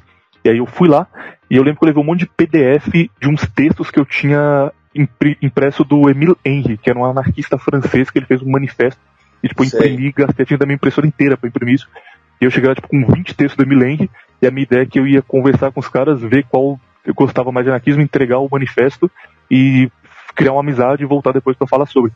E aí eu chegava e, tipo, eu começava a puxar assunto, oh, cara, tudo bem? Você é punk, né? Não sei o quê. E o cara, tipo, você, você tem cola aí, irmão? Eu, não, não. É, então, cara, o anarquismo ele é muito foda, né? Mas a gente tem que fazer alguma coisa no Brasil. Tá, cara, mas você tem cola, sabe onde eu arrumo cola? Eu, não, cara, calma, o anarquismo, ele vai mudar o Brasil. E era só isso. Eu, tipo, eu ia falar com outro cara, o cara tava procurando alguma outra droga. Eu ia falar com outro maluco, ele tava procurando alguém para fazer um, um, assalto na região, né? E eu falei, tipo, com 15 punks no dia, e nenhum ouviu o que eu tinha para falar. E aí foi o primeiro choque, eu falei, cara, cara, tipo, será que, será que esses caras não, não querem salvar o Brasil como eu quero, que loucura é E aí, depois disso, eu comecei a, tipo, envolver muito em política. Aí eu fiz parte da UJS, União da Juventude Socialista, era da UNE, uh, União Nacional dos Estudantes, fazia tudo que era movimento político eu fazia parte, cara. Tipo, eu acordava, ia pra USP, que tinha um, um, negócio de reitoria da USP, saía de lá, ia numa manifestação do MST, saía de lá, ia no negócio do Boulos, o dia inteiro era isso, era muito esquerda na época. E aí, eu sempre via punks, só que, tipo, eu nunca fiz parte do movimento, porque eu via os caras, e aí eu sempre chegava e tentava falar de política, tentava trazer eles e os caras cagavam completamente. E, e tipo, não tinham nenhuma, nenhum interesse por política. Aí eu não sei, eu perguntei isso pro eles, inclusive, se é porque, como eu era um cara de fora, e tipo, eu, eu chegava e puxava o assunto, eles não queriam falar, mas entre eles eles manjavam pra caralho, ou se realmente o punk não tem nada de político e, e assim com todo mundo. Tipo, você que tava de dentro, vocês falavam sobre política, vocês tinham esse interesse ou não? Era só, é, só música e usar droga e acabava aí. Cara, muito bom esse bagulhato aí. O que acontece é o seguinte, sabe o que chama é, o punk para esse lance aí de política? É um barato chamado fanzine, que acho que muita gente sabe o que é, uhum. né? Que começou lá com aquele Mark Perry lá, das antigas, que fez fanzine falando do Ramones, e depois esses bagulhos se espalhou pelo mundo, esse negócio de punk fazer fanzine, e aí os caras enfiavam muita política e anarquismo no meio disso daí. Não que as bandas desde o começo falassem de anarquismo, ninguém falava sobre esse negócio aí não. Mas aí nos fanzines os caras lançavam muito anarquismo, o cara falava muito de anarquismo. E quando eu pegava um fanzine, conseguia ir num som que tinha um fanzine, ou alguém me mostrava um fanzine, eu ficava maravilhado, porque eu pensava, pô, aqui eu tenho as informações sobre o que é o punk do, do qual eu tanto imagino, que nem você falou. Que é aquela, aquela coisa que você fica imaginando. Porque até então eu ainda ficava fechado na cidade onde eu, onde eu moro, com aqueles mesmos punks, aquelas mesmas conversas, aqueles bagulho de usar droga, beber e ouvir umas bandinhas que eram poucos que a gente conhecia, não conhecia muito. Então a gente ficava fechado. Porque até então a cidade onde eu moro não é a cidade de São Paulo. A cidade de São Paulo, o centrão, aquelas outras áreas, é onde que estava funcionando, tipo, virando mesmo os rolês. E a gente ficava criando mesmo esse negócio dentro da cabeça. Aí eu mesmo ficava. E através desses fanzine aí, você começa a ficar obcecado por esse barato de anarquismo. Aí você acha que o anarquismo mesmo realmente é a política que vai salvar o planeta inteiro, cara. Tá entendendo? E que é a ordem natural das coisas. O mais absurdo é isso daí, né, cara? O cara achar que o anarquismo. E isso daí você aprende mesmo nos fanzines. Você lê, você pega livro, você, se você for em qualquer outra um som anarcopunk, os caras vão falar que a, a natureza do ser humano é anarquista, tá ligado? Que todo mundo é igual e não sei o que, blá blá blá. E você fica obcecado por essa ideia política que é, é, é a principal, cara. E ela é, vem, vai sendo muito difundida através dos fanzines. Quando você vai trocar ideia com os punks que fez aquele fanzine, ou lançou, ou ouviu falar, ou já leu algum fanzine, ele meio que caga para aquilo. Tá entendendo? Ele leva uma vida de um macaco comum, brasileiro, normal, só que na hora dele querer se expressar para impressionar alguém, para falar assim, olha, eu manjo de umas políticas do qual geralmente o gado aí o pessoal não sabe, que é o que está manipulando a gente, não sei o que, eu manjo disso daqui, que é anarquismo. E eu, tipo, me interessei muito, eu li bastante Bakunin, Proudhon, é, eu gostava muito do Nestor Máquino, da história dele, acho, eu gosto até hoje, na verdade. Acho que ele é um maluco gostava muito de botar o pessoal para mamar, então era interessante. Depois ele se fudeu, lógico. Então, eu, eu me interessei bastante isso daí, só que, falando de mim mesmo e das pessoas que andavam comigo, é, meio que respondendo isso daí que você tá falando, William, caga, velho. Caga totalmente pra isso daí. Caga. Na verdade, Tem não um liga. Exemplo... Não liga, um exemplo... não se importa. Tem um exemplo claro disso, só pra não perder o show aqui, que um desses caras que, que eu conheci, na época, quando eu tinha 16 para 17 anos, acho que antes, dos 15 aos 17 anos, eu fiz parte do Black Bloc aqui em São Paulo. Contei a história, mais detalhes num podcast lá com o Renan Teves, Sim. mas foi a época que eu tava no auge da política, eu tava completamente maluco, tipo, indo pro, pro meio do mato para fazer guerrilha e, e, levando muito a sério, eu tava disposto a morrer pelo, pelo ideal naquela época, completamente. E aí eu conheci um cara que ele era meio famoso na cena de São Paulo, porque ele era o cara politizado, o cara que organizava movimento, que fazia as coisas de banda aqui. E aí esse cara ele ajudava o Black Bloc também. Não sei como ele arrumava dinheiro, não sei se partido dava pra ele, mas ele tinha grana para tipo fazer movimento, fazer movimento, fazer feira cultural que ia juntar grana para fazer um bagulho punk, fazer squat, coisa assim. E eu lembro que eu cheguei pra esse cara e eu dei alguma sugestão de um negócio que a gente precisava fazer, que era tipo um centro de treinamento de Black Blocs, que a gente precisava de um prédio para fazer isso. E aí ele falou, ó, perto da minha casa tem um prédio que tem uns mendigos morando lá. E a gente pode ir lá descer a porrada neles e tomar o prédio. Eu falei, cara, cara, você é o líder do anarquismo no Brasil, cara. Como assim você vai descer porrada em mendigo? Você, é anarquista, porra. Não, não, mas a gente, é só a gente dar porrada, eles vão sair, não vão voltar mais, cara. A gente junta uma turma. E eu exemplo disso, cara. O cara, na teoria, ele era todos são iguais, todos, todos têm a mesma oportunidade, o Estado oprime os mais fracos. E na prática o cara queria juntar 10 negros de soco inglês e espancar mendigo para roubar. A única coisa que eles tinham para dormir. É, é, exatamente. O... Esse barato, o que que acontece? Se resume nisso daí. É, existe o lado que é, que, que é meio que usado como escudo, entendeu, William? Tipo assim, ah, eu sou punk, eu luto pela liberdade. Ó, eu tava conversando com China e eu, e eu vou até falar isso daqui para você. Por exemplo, quando, você, quando o cara pensa se esses movimentos aí são decentes mesmo, se essas pessoas são decentes e têm essas ideias são maravilhosas, é só você pegar, pegar o, o maior expoente do, do, desse, desses movimentos, tá entendendo? E você vê um documentário onde os caras perguntam para eles o que é, por exemplo, o que, que é o punk. Aí pega um cara velho lá, tá ligado? Aí o cara vai falar assim, ah, o punk é a liberdade, o punk é antirracismo, o punk é, é amizade. Cara, isso é, é, só palavras com carga emocional. Tipo assim, não tem nada de especial no que ele fala. Aí você vê que é só balela, que é só bobajada, tá entendendo? Uhum. Porque na real, na real, ele caga para todas essas ideias que ele tá falando, tá entendendo? Na verdade, às vezes o cara é um egoísta, ele tá só querendo saber do dele e ele quer que se foda. Só que às vezes, pra se proteger, tá entendendo? Do, do, do, dos argumentos, tá ligado? De ser refutado por alguém, esses negócios, eles usam esse tipo de, de argumento, tipo, tipo é, política, eu sou anarquista, eu luto pela igualdade, pela. Parece bagulho do Corinthians, certo? Igualdade, liberdade, procedimento, não sei o que, não sei o que, não sei o que. Tá tipo, sempre a mesma historinha. Parece o lema do Corinthians sempre, o cara sempre vai falar essas mesmas coisas. Aí você vê que também aqui dali já é totalmente relevante. Então é meio que uma proteção, tá entendendo? Ah, você é punk, você gosta de cheirar cola, cheirar cocaína, espancar os outros, transar com um monte de borderline, fazer um monte de arruaça. Aí o cara não vai falar isso daí. Ele vai falar assim, não, eu luto pela liberdade, pela igualdade, pela justiça social e pelo mundo mais igual e contra os preconceitos.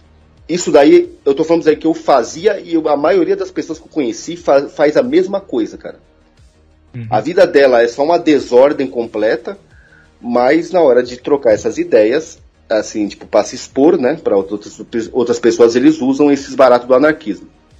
Existe também um negócio que aí vai falar assim, ah, mas os anarcopunks não são assim, os anarcopunks eles lutam realmente pelo bagulho.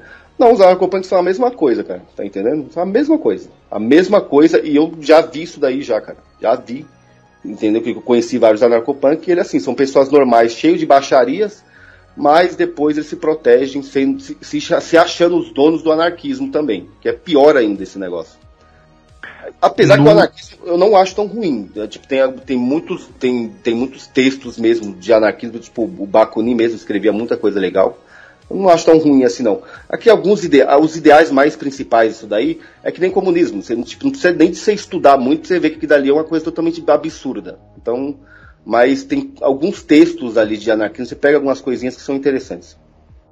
No Skinhead tem um negócio, Skinhead eu tive mais contato com esse mais gente que fez parte por muito tempo que, por exemplo, você quer fazer parte de uma banca, você começa a andar com os caras, aí você fica tipo um ano até eles conhecerem mais de onde você vem, então caso não tenha nenhuma indicação nem nada. Passa esse período, tem o, o batismo, que basicamente você vai tomar porrada durante um tempo, se aguentar, tá, você passa, e aí depois você pode começar a usar o visual, pode andar com os caras. No movimento punk tem isso também, você chega lá, você tem esse um teste para passar, ou é só chegar e falar, galera, quero virar punk e pronto, já, já tá assim. Não, não, os caras, tipo, fica trocando várias ideias com o cara e ele fica, tipo, meio que. Tipo assim, como foi meio que em treinamento, tá ligado? Ele, ele é o último ali de tudo no, no rolê. Aí depois de um tempo, é questão de tempo. É questão de tempo e de amizade. Aí ele fica um tempo ali, é que nem nós estávamos falando mais, hum, mais, mais no começo do, do podcast. É tempo. Aí depois de um tempo ele não precisa de entender de nada, é, só basta tempo de amizade. Depois ele não precisa uhum. de saber de porra nenhuma, não precisa de saber de nada de banda, não precisa de se interessar em nada. Se ele estiver andando já há meses, ou há um ano, ou dois anos, pronto, ele já é punk e é incontestável isso daí. Ninguém pode contestar o cara, tá entendendo? Ele vai usar o visual, ele pode não saber de porra nenhuma. Aí de vez em quando vai sair um atrito entre um ou outro punk que sabe que aquele cara não manja de porra nenhuma, aí vai intimar ele, vai falar umas bobagens para ele e tal, e esse bagulho. Aquela fita que você tava falando assim que os caras não davam atenção para você, é, no momento que você ia distribuir é, panfleto anarquista, essas coisas, isso é normal mesmo, porque os caras não estão tá interessados nisso daí. Ali eles estavam, pelo menos eles estavam sendo sinceros de expressar isso daí para você, cara. E, tipo, que eles não são interessados. Mas, em certos momentos, isso daí poderia, é, por exemplo, o momento que, que convém a ele, tipo, falar sobre anarquismo, alguma coisa, ele vai usar. Por exemplo, chegam, se você fosse uma mina, aí eles vão começar a betar você como se fosse o maior anarquista da, da, da cidade, tá ligado? Uhum. Ou se não, por exemplo, vem um jornalista, aí ele já ia meter as, as palavras com carga emocional sem parar lá também. É porque do Black Block era isso, cara. Tipo, a gente organizava. A gente organizava assim, ó, vamos fazer um negócio saindo do Lago da Batata. Aí todo mundo ia com roupa preta porque não queria ser identificado. Aí sempre chegavam uns caras com visual punk, que tipo, ia mostrando o rosto, não tinha problema. E esses caras geralmente davam entrevista. E eles davam entrevista, cara, parecia que, que os malucos eram o Che Guevara brasileiro, tá ligado? Ah, porque eu vou lutar até o final, jamais eu vou deixar o governo, o governo corrupto tomar esse Brasil tão lindo. Cara, esses caras são fodas. E acabava isso, ia conversar, os caras estavam nem aí, tá ligado? Era só tirar cola. Tipo, ele literalmente isso o tempo todo. Pô, vamos tirar cola. Quem tem dinheiro pra gente tirar cola? É isso um movimento baseado em tirar cola, não tiver nada. Não, cola, cola, houve um tempo que cola era considerado como se fosse uma droga do punk. Tanto que na minha adolescência eu cheirei cola virado um demônio, cara. Cheirava muita cola. Tá ligado? Eu lembro de ter ido num festival punk chamado SP Punk ali na, naquele barracão da Mancha Verde ali na Barra Funda. Você conhece? Uhum, Então, o, teve ali, eu não sei que ano que foi, 2004, sei lá, 2003, não sei. Teve um, um festival SP Punk, teve vários, né? Aí teve esse daí que eu fui. E, cara, eu vou falar uma coisa pra você. Você imagina aquela área todinha só de punk cheirando cola, cara. Tipo assim, tipo, umas filas de punk cheirando cola, assim, pra todo canto, tá ligado? Fora do barracão, lá pra dentro não podia baforar. Mas fora todo mundo, cara com saco de arroz cheio de cola, tá ligado? Todo mundo baforando cola. Tá Falando dessa cena, cara, eu lembrei de um negócio aqui que isso é muito específico de, de cena de rua. Que, assim, qualquer lugar do mundo, você vai ver quão bem sucedido uma pessoa é pelas coisas que ela consegue na vida dela que, que são boas. Então, tipo, se o cara tá casado, tá bem e tem filhos, fala, cara, esse cara se deu bem nesse, nesse ponto, tá, tá feliz. Se o cara, tipo, tem uma casa legal própria, alugar não importa, ele tem uma casa, ele tem um lar bom, fala, cara, esse cara também se deu bem nisso. Sempre vai ser uma coisa positiva. Movimento de rua, cara, punk tem muito isso, quem é também tem muito isso. É, é, é, o oposto. Então, tipo, o cara que é foda é o cara que ficou 15 anos preso. É o cara que, ah, esse cara aí ele já teve oito infartos porque ele usou droga ele tá vivo ainda. Você investe completamente, tá E o cara que é o exemplo, que é o cara que todo mundo tem que seguir, é o maluco que tem 40 anos de idade e nunca trabalhou, porque ele tá fora do sistema, ele não se rendeu. Exatamente. E isso é uma loucura, cara, mas quando você, quando você é jovem faz sentido, na sua cabeça é isso mesmo. Tão, tão certo. Exatamente. Isso daí também, é, é, sabe por que, que acontece daí? É que o cara, como ele tá muito revoltado, geralmente punk, esses baratos, é sempre cara que vem de família desestruturada, é, ou família que é estruturada, mas não deu atenção para ele. E aí o que acontece? Ele dentro do movimento, ele para mostrar a revolta dele contra os pais dele, que sempre é a revolta contra os pais, não é contra o sistema porra nem isso é tudo balela, é tudo mentira. Tem um negócio aqui que a gente vai ter que desmascarar esse negócio, os caras falar que punk é contra o sistema. Primeiro, se fosse contra o sistema, realmente, o sistema não teria nem deixado de existir, tá? Vamos logo ser adultos e entender a realidade. Então o que acontece? É, o cara, ele é com. Ele, ele tem raiva da, dos, pa, dos pais deles, tá ligado? Da, da onde ele uhum. nasceu ali. E aí, ele, esse lance que você falou que o cara nunca trabalhar, o cara ficar tendo infarto e vivendo como um filho da puta, é que ele não quer ser igual aos pais deles, que de repente trabalhou a vida inteira para sustentar aquele filho da puta, tá ligado? E aí ele tem essa revolta, tá entendendo? Essa, esse, esse ódio de, de, de, pessoas que fez, que, que tem uma vida parecida com dos pais dele, com dos vizinhos dele, ou com outras pessoas. Aí ele quer ter essa vida totalmente caótica, é, pensando que isso dá... E realmente funciona, cara. Realmente funciona que quanto mais você é um cara autodestrutivo, um cara totalmente é, caótico, é mais bonito e mais interessante. Isso chama também a atenção de mulher também no movimento punk. E isso daí você vai indo cada vez pior, cara, uma coisa mais, mais profundo, no abismo, sabe? Você, você vai indo pro, pro obscuro total. E dá muito certo. Dá muito certo. E o cara, tipo, depois de um tempo, ele vira meio que uma lenda sobre isso daí. Eu, eu lembro que tinha um cara que ele, ele o cara os caras falavam um tal de verminho.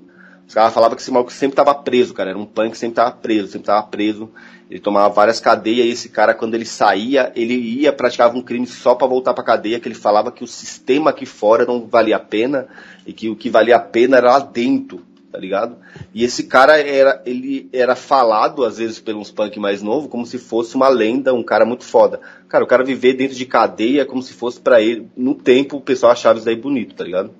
Uma coisa totalmente zoada. Isso, isso é tipo uma inversão da inversão, tá ligado? Tipo, o cara ser um, um criminoso é, é, horrível, mas aí você poderia ver o cara ser um criminoso como um negócio fora. Então, nesse caso, eles achavam o cara que é um criminoso e que é pego várias vezes, repetidamente, o cara fora. é isso então, mesmo. Um nível além, tá ligado? Bora, é que você paga pau pra um cara que sai na porrada bestial. e apanha todo dia. É zoado, cara. Zoado. Ô, William, você chegou a usar Visual Punk esses negócios ou não? Você não chegou nem, nem em Pax Bagulho, só ficou ligado à política mesmo? Eu usava visual, mas não era visual de, de gangue, porque eu gostava, eu gostava das bandas. Tipo, o visual punk era, eu usava calça jeans rasgada, de, de rock normal, coturno e camisa de banda. Camisa. Tinha camisa do Exploited, camisa do The Clash, banda assim. Mas ah, então não era tipo, visual mesmo, cara. Ah, mas usava visual. Na minha cabeça, não era o visual porque eu era punk, é porque eu ouvia as bandas, tá ligado? Eu falava, ah, ah eu gosto da banda, tô usando. Mas depois, é, realmente era visual. Tem uma vez que eu tava na rua, inclusive, e aí um cara me parou, o cara era guardador de carro, ele me chamou e falou, tipo, caralho, mó raro ver alguém. Eu tava em Santo Amaro, inclusive, a gente tá falando de começar que Santo Amaro é meio que o, o bairro do, do NS aqui no. Do NS, não, dos skinheads aqui em São Paulo. E aí um cara me chamou e falou, mó raro ver alguém no visual aqui, hein, cara, você tem coragem. E, tipo, eu não sabia. Eu falei, como assim no visual, cara? Caralho, tá no visual, cara, logo nesse bairro aqui, é foda, hein? E aí foi nesse dia que eu percebi que, que tipo, eu, eu poderia ser visto como punk pelas outras pessoas. Mas na minha cabeça é. não, só tô com a camisa da banda que eu gosto. Nossa, mas com o Turdo já, já era. Ó, você colocou camiseta de banda, tudo bem, mas colocou Coturno junto já era. Acabou. Entrega muito, né? É. Eu tenho uma pergunta pra te fazer, cara, que era. Eu queria muito fazer há muitos anos, e finalmente encontrei uma pessoa aqui, de um caso que me deixou muito puto que foi o que me fez me afastar de vez, ter disso, de, de movimento de rua, de coisa política, que aqui em São Paulo existe só um aviso rápido pra turma também, a gente vai falar de subdivisões aqui. E, por exemplo, quando você fala skinhead, o cara imagina é, neonazismo. Quando você fala punk, o cara imagina anarquismo. E não necessariamente assim, cara. Existem divisões, tipo, o skinhead, tem o skinhead normal, tem o cara que ouve ska, que é música jamaicana, que ele nem gosta muito de treta, ele só ouve a música. Tem Hash e Sharp, que são skinheads comunistas e skinheads contra o preconceito racial, skinheads against racial prejudice. E são skinheads de esquerda. Então, tipo, dentro do punk e, da, e do skinhead tem essas divisões. Tem inclusive, tipo, punk NS, que. Eu esqueci o termo agora, mas é algum termo, tipo, é, que, de punks que são nazistas. Doideira, mas tem essas várias subdivisões. Em São Paulo tem uma cena de, de Sharp muito forte, skinheads de esquerda. E tinha um cara da cena do Sharp aqui em São Paulo que era meio famoso. E nessa época que eu tava envolvido com, com política, com Black Bloc, esse cara encheu o saco pra eu ir ficar na casa dele. Tipo, não, vem aí, cara, pô, você, a gente passa dois dias aqui, vai ser muito bom, a gente conversa sobre o movimento, você vai fazer parte. Eu falei, não, cara, valeu, não tô afim não, obrigado. Mas esse cara, ele era tipo, ele era um dos líderes, ele era o líder, na verdade, e quando você tinha entrevista sobre a Sharp, era ele que falava, tipo, era um cara adorado por todo mundo que fazia parte do movimento. Puta, eu já tô imaginando quem é, hein, cara. Esse cara depois, ele era gay. É, Puta, e aí, ele começou a namorar um cara que era. Não vou, vou dar muito detalhe, mas ele começou a namorar um cara mais velho. E beleza, continuou sendo assim. Aí eu descobri que ele era gay, mas na época eu não ligava muito para isso, eu só, tipo, não falava com ele, então beleza. E foi passando o tempo, passando o tempo, e eu não tive muito contato com esse cara. E aí eu conheci um cara que era do movimento skinhead também, ele era sharp, ele saiu e ele começou só tipo ir em rolê porque ele gostava de beber, mas não fazia muita parte. E aí eu falei, pô, aquele cara lá, tal, o que aconteceu? Ele falou, putz, esse cara deu, deu uma treta foda. Eu, como assim, o que aconteceu? E aí, basicamente, esse maluco, ele era gay e pegou AIDS do marido dele. Só que como ele era um cara foda na cena sharp, ele usava sexo para dar moral pros caras que estavam entrando. Então tinha um moleque lá de 14 anos, ele falou, vem aqui na minha casa que eu vou te falar sobre a cena. E aí ele comia esse moleque e, tipo, oferecia cocaína, ficava com o cara dois, três meses, e em troca ele falava que o cara ia ser mais bem visto, o cara ia, ia ter mais moral. E aí os moleques acreditavam. Só como ele tinha AIDS, obviamente ele não usava camisinha, ele passou AIDS pra tipo uns 15 moleques diferentes. E aí começou uns caras, tipo, jovem de 19, 20 anos morrer, e ninguém sabia por quê, tipo, o cara morreu do nada, o cara tava bem, morreu. E aí foram fazendo a ligação e descobriram que é porque esse maluco tinha passado AIDS pra um monte de moleque que, tipo, ele transava menor de idade e os caras morreram um pouco tempo depois. E aí, quando o cara me contou, eu fiquei puto, falei, cara, como assim? Mas que fizeram? Mataram esse maluco? O que aconteceu? Aí ele disse, não, não, ele só prometeu que ele vai parar de fazer e continua. E esse cara, tipo, até hoje, ele é um dos líderes da chave ainda, cara. Hoje em dia, Tá maluco? Isso, isso aí é um exemplo do que eu falei, tipo, do cara fazer merda, mas ele é mais velho passa, tipo, você tem alguma história assim, isso é comum, porque isso me deixa muito puto. Eu falei, beleza, você pode passar pano pro cara porque ele, sei lá, bateu em alguém na rua. Mas esse maluco, ele literalmente tá transando criança, fazendo pedofilia, matando elas de AIDS, sabendo que tem, e a turma só deixou pra lá, foda-se, passou. Esse, esse maluco aí, eu sei quem que ele é, eu, no tempo que eu fazia rolê, ele não aparecia muito. Eu lembro de ter ido numa feira anarquista ali no Tendal da Lapa e tinha esse filho da puta aí, tava ele mais um skinhead e ninguém tava gostando dele. Porque os anarcopunk não gosta mesmo que seja os caras. Agora já era, agora a feira anarquista lá, quem domina os Sharp, os Hash, os anarcopunk ficaram putos lá e muitos deles nem aparecem. E esse maluco tava lá. Tanto que depois eu fui no, no, no, no num evento lá de, de anarcopunk e o cara veio acusar que eu tava junto com esse filho da puta, cara. Eu fiquei... Falei, cara, você quer arrumar, ó, você quer que eu não cole nessa merda desse som de vocês aí? Mas a, a, a, ideia foi o seguinte, a mina que eu tava, tava de Chelsea, por mais que ela era punk, ela usava Chelsea tênis, e tinha um amigo meu que tava de boina, e aí eles automaticamente achou que nós era skinhead. Eu falei que nós não era. Mas tá ali também tava viajando também, o visual também até tava não tava adequado ali pro bagulho deles. Que eles eram. Eles têm um negócio de anti-skin da porra, né? E só que ele veio com essa história aí que a gente tá junto com eles. Aí eu falei, ó, oh, mas na moral, você pode falar o que você quiser, se quiser que a gente vá embora, mas não tá junto com esse filho da puta aí não. Eu tenho uma e... dúvida, Helios. O que, que é Chelsea? Chelsea é uma franja que as mini skinhead usa. Ah, sim. Beleza. Cabelo aí, raspado do lado e a franjinha assim. É, uma franja na frente. Aí o que acontece que foi o seguinte, esse maluco aí, depois eu vi ele muito no Facebook, é, muito no Facebook e ele é um puta de um cara zoado, cara. Ele é muito retardado, ele não manja de porra nenhuma de anarquismo, não manja de porra nenhuma de skinhead, de nada. Ele só é gay, ele só é viado E ele se aproveita desses movimentos para curtir os negócios dele.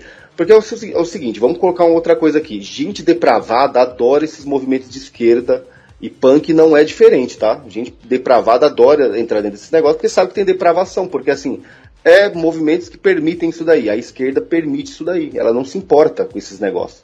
Tudo que é bagulho de anarquismo ou comunismo, esses baratos de hoje em dia, eles vão permitir achar bonitinho e até fazer propaganda disso. Então esses caras eles entram no movimento mais por isso daí. A questão de você falar que tem cara velho que faz as coisas e, e todo mundo que se fala. Mano, eu já vi muito cara. Ó, uma coisa que acontece é cara velho chegar e começar a bater em alguém sem motivo algum e às vezes muito errado na situação e ninguém falar nada, na verdade, ir lá e ajudar o cara. Tá entendendo? Então uhum. esses caras, eles se aproveitam para ser, ser cada vez mais violentos. Porque é uma coisa que tem que se falar que é o seguinte, dentro do movimento punk, o porquê da violência a, o, o, os caras vão mentir em todo documentário que fazer. Ah, nós não somos violentos, a gente somos pessoas boas, somos pessoas legais, que não sei o que. A gente só se defende. Mentira, cara. Todo punk é violento. Eu era e a maioria dos punk é violento. Os que não é violento são os caras que, tipo assim, que é, já é fudido mesmo, é zoado mesmo. Porque geralmente. Não tem é opção é... de ser violento, né? Tem que fazer. É, é, o cara já é tipo como se como que a gente fala assim, ó, o cara tem testosterona baixa demais, sei lá, não sei, o cara que já é, é afeminado e fudido, tá cagado mesmo. Mas geralmente todos os punks mesmo, punks mesmo, são extremamente violentos e isso daí é por um motivo. Um, por causa que provavelmente a vida deles já, já vem disso daí, cara. Tipo assim, o cara sempre vem de uma, uma família problemática, um lugar problemático, então ele já se acostumou, que nem eu, sempre fui violento desde criança. O que acontece? Dentro do movimento punk, quanto mais você é violento, mais você é bem visto. Tem essa outra coisa que é que você falou que é o contrário, que é uma inversão. É, tem muita gente que fala assim, ó, quanto menos o cara for violento, ele, ele é tipo assim, um cara mais equilibrado, mais tranquilo, beleza. É, mas tem que aprender a se defender. Não pode ser dócil, não, cara. Não pode ser indefeso, não. Tem que saber se defender. Mas no movimento punk, o cara tem que ser violento ao extremo. E quanto mais violento ele é, mais ele fica temido, mais ele fica respeitado mais ele fica falado e mais as minas gosta. Essa é a verdade. Quanto mais você espanca a gente em rolê, mais mulher paga pau pra você. Porque é, a maioria é borderline, tudo mina fudida, promíscua, e aí o que acontece é que elas gostam disso daí. Elas gostam dessa, dessa situação. Então punk sempre vai ser violento nos rolês. E aí o que acontece? Esses caras mais velhos, como eu me cheguei até a fazer também isso daí. Os caras mais velhos, apesar que eu nunca cheguei de ficar batendo nos outros sem motivo nenhum. Mas era se o cara desse pouco motivo para mim, ele apanhava.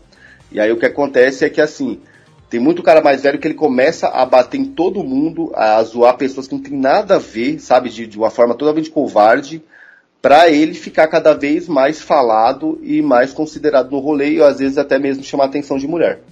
Isso acontece muito. Eu vi isso também fora de. Tipo, tava todo mundo num lugar, ia ter uma manifestação, uma coisa assim, ia dormir na rua. Aí ia junto também. Aí passava um cara que assim, claramente não tinha nada a ver com nenhum movimento e o cara tava com a camisa do Megadeth. Aí alguém levantava e começava a falar: Ô, oh, Megadeth é banda de nazista. Não é, tá ligado? Não tem nada a ver. Sim, sim, sim. E aí juntava 20 negros em volta do maluco e fazia ele tirar a camisa, batia nele. E, e tipo, não, não tinha motivo nenhum. Tipo, nem é uma banda de nazista. Mas era só porque o cara precisava, naquele momento ali, bater em alguém e arrumar o primeiro que aparecia na frente dele. É, exatamente. Mas é, sabe o que é isso aí? É, é, que tem muito cara que é frustrado que tá dentro desses rolês, tá ligado? Eles não sabem como se mostrar homem, como se, como, sabe, mostrar que ele é um cara que, que ele realmente é, sabe, ele tem aquele o lado é, masculino dele, ele mostra como uma forma de, de covardia e tipo assim, tipo meio que de intolerância e acha que isso daí é uma forma de se mostrar homem, sei lá, pros outros, se mostrar que tem atitude, e mostrar que ele tá combatendo realmente o inimigo dele lá que ele tem. Mas na verdade não é, cara. Isso é só coisa, coisa covarde. Aí ele faz muito isso daí. Isso daí não serve de porra nenhuma. Essa é a verdade. Tem um, um tema que você falou aqui, cara, por cima, que eu queria entrar mais a fundo também, que é mulher. Porque uma das coisas que muita gente fala, especialmente nesse nosso meio, é que, ah, não vale a pena, você vai perder tempo se você fizer rolê skinhead, ou raramente punk, né, mas também punk, você vai perder tempo, você vai arrumar problema, mas você vai pegar muita mulher. Tem essa mística em torno que vai aparecer uma, sei lá, uma ver Romper Stomper, tem lá as minas inglesas nota 10 e fala, vai achar uma daquela no Brasil. você, tem experiência positiva disso, de realmente ter uma zona muito bonita, e, e, óbvio que não vale a pena, mas tipo, por algum momento você pensar, beleza, isso aqui tô, tô falando com essa menina graças a, a ser do movimento punk. Ou é o oposto, é só umas tiazinhas, umas gordas, e a turma fica fingindo que tem que vale a pena por causa de mulher. Ó, no, quando eu comecei lá no, no, nos rolê, eu. Eu era tipo assim, que eu até falo às vezes, que tipo, eu era praticamente um incel, cara. Eu não, não trocava ideia com mulher nenhuma, não catava ninguém. Eu era um puta de um coomer e eu acho que eu tinha aquele barato de ter repelente de mulher, cara. Eu não catava ninguém, não falava com mulher nenhuma, tá ligado? Essa é a verdade. Eu era, e era extremamente machista, tipo, via mulher como o bagulho mais zoado que tinha, não gostava não, cara. Tá ligado? Só que tinha desejo sexual por mulher, lógico. Hétero e tal, normal. Só que aí depois de um tempo é, começou a aparecer mina punk no rolê e eu achava muito louco. E depois, ali no começo de 2000, você ia pra São Paulo, né, pra, pro centro de São Paulo, tinha muita mina punk, mas muita mina punk. Muitas mesmo, muitas. E tinha mina bonita, cara. É, realmente tinha muita mina gata. Ah, tinha umas tranqueiras, lógico, sempre vai ter, só que todas essas minas são todas fodidas da cabeça, cara. Essa é a verdade. Nenhuma delas são normais. A maioria vem de famílias estruturadas, são tudo borderline, é, mina muito promíscua, extremamente promíscua, tipo 100% promiscuidade, cara. Tá entendendo? E nenhuma vale a pena. Só que assim, o cara cata mesmo, mas nenhuma vale a pena. Hoje em dia esquece que não tem mulher mais nesses bagulho, cara. Não tem. De repente tem uma mulher entre 50 vagabundo e essa daí é a que é, roda a banca, então não presta, tá entendendo? Você não vai achar assim um monte de mina no rolê. Porque esses negócios já estão acabando. Ou é gay, ou se torna gay, ou se torna uma minoria. Essa é a verdade. Tem, tem uma cena em São Paulo específica que eu só fui conhecer depois indo em show de banda já mais velho, que é a cena de black metal, que é minúsculo, tem tipo 100 pessoas no máximo, e a maioria é mulher, que é um negócio raro. Geralmente tem tipo 90 homens e 10 mulheres a cada 100. Nesse caso, tipo, 60 são mulheres. Só que todas são completamente da cabeça. Todas, todas, sem exceção. Tipo, é a mina que, que foi presa por esfaquear o ex-namorado, porque colocou fogo no, na casa de alguém, sabe? Um assim. Fica longe, não vale a pena nenhum, mas essas aí são, são bonitas até. Até você saber a história ficar fora. Mas de, de punk skinhead eu sempre tive isso, cara. Geralmente, skinhead é uma mina muito feia, muito feia. Tipo, especialmente skinhead nacionalista, tá ligado? tipo, careca. Puta, cara, é uma tia de 45 anos e, e gordaça. Não eu dá. Já, eu, já, eu já falei já pra ouvinte, já que veio com esse negócio de falar de, de, de skinhead e de careca. Eu falo assim, mano, é só mina feia, cara. Esquece esse negócio. Acho que o máximo que, já, que eu já vi, eu já, já cheguei a olhar, mas isso na internet ainda, hein? Não, uma vez eu tava numa treta, cara, numa treta, no centro da, da, da cidade ali, e, eu me vi, tipo, é, é, preso dentro de um ônibus, tá ligado? E, e, fechou de White Power lá, tá ligado? E eu não sabia o que fazer, cara. Eu tava até com uma namorada no tempo. E aí de repente eu falei pro cara do ônibus assim, ó, abre essa porra aqui, porque tinha, tem duas portas do dois lados, eu poderia sair pela outra, né? E era muito White Power, eu sabia que eu ia se foder ali. E aí, tipo, assim, abre essa porra aqui, porque eu tenho que ir. E o cara não queria abrir, tá ligado? O cara ia deixar trancado o negócio. E quando ele abriu, aí entrou uma parte de White Power pelo lado, aí, Caralho. aí eu tive que né, abrir alas do bagulho da melhor forma, né? E aí, tipo, eu lembro que quando eu ainda é, é, tava, tava, eu tava indo embora, saindo do ônibus assim com a minha mina, eu avistei, tipo, o pessoal que saiu no preju, né? Que eu deixei eles no preju. E tinha umas minas, tinha umas minas muito bonitas junto com esses caras, cara. E eu, eu ainda, daquele momento, eu ainda dei aquela betada, aquela betada cl clássica, eu não consegui resistir, cara. Te juro, porque assim, eu namorava e a mina que eu namorava era muito bonita mesmo, tá ligado? Só que, e ela, essa mina depois, ela falou, pô, aquela mina, aquela mina nazista, ela era gata, né? Eu falei, realmente, mano, não acreditei que, que, que, tinha uma mina tão bonitinha junto com ele. E a mina já foi lá socorrer o amiguinho dela lá, que tava em situação bem deplorável. E eu fiquei olhando falei, caralho, mano, porra, as minas é, é, de rolê neonazista é mais ou menos. Só que isso daí é muito raro, isso daí não dá pra você contar.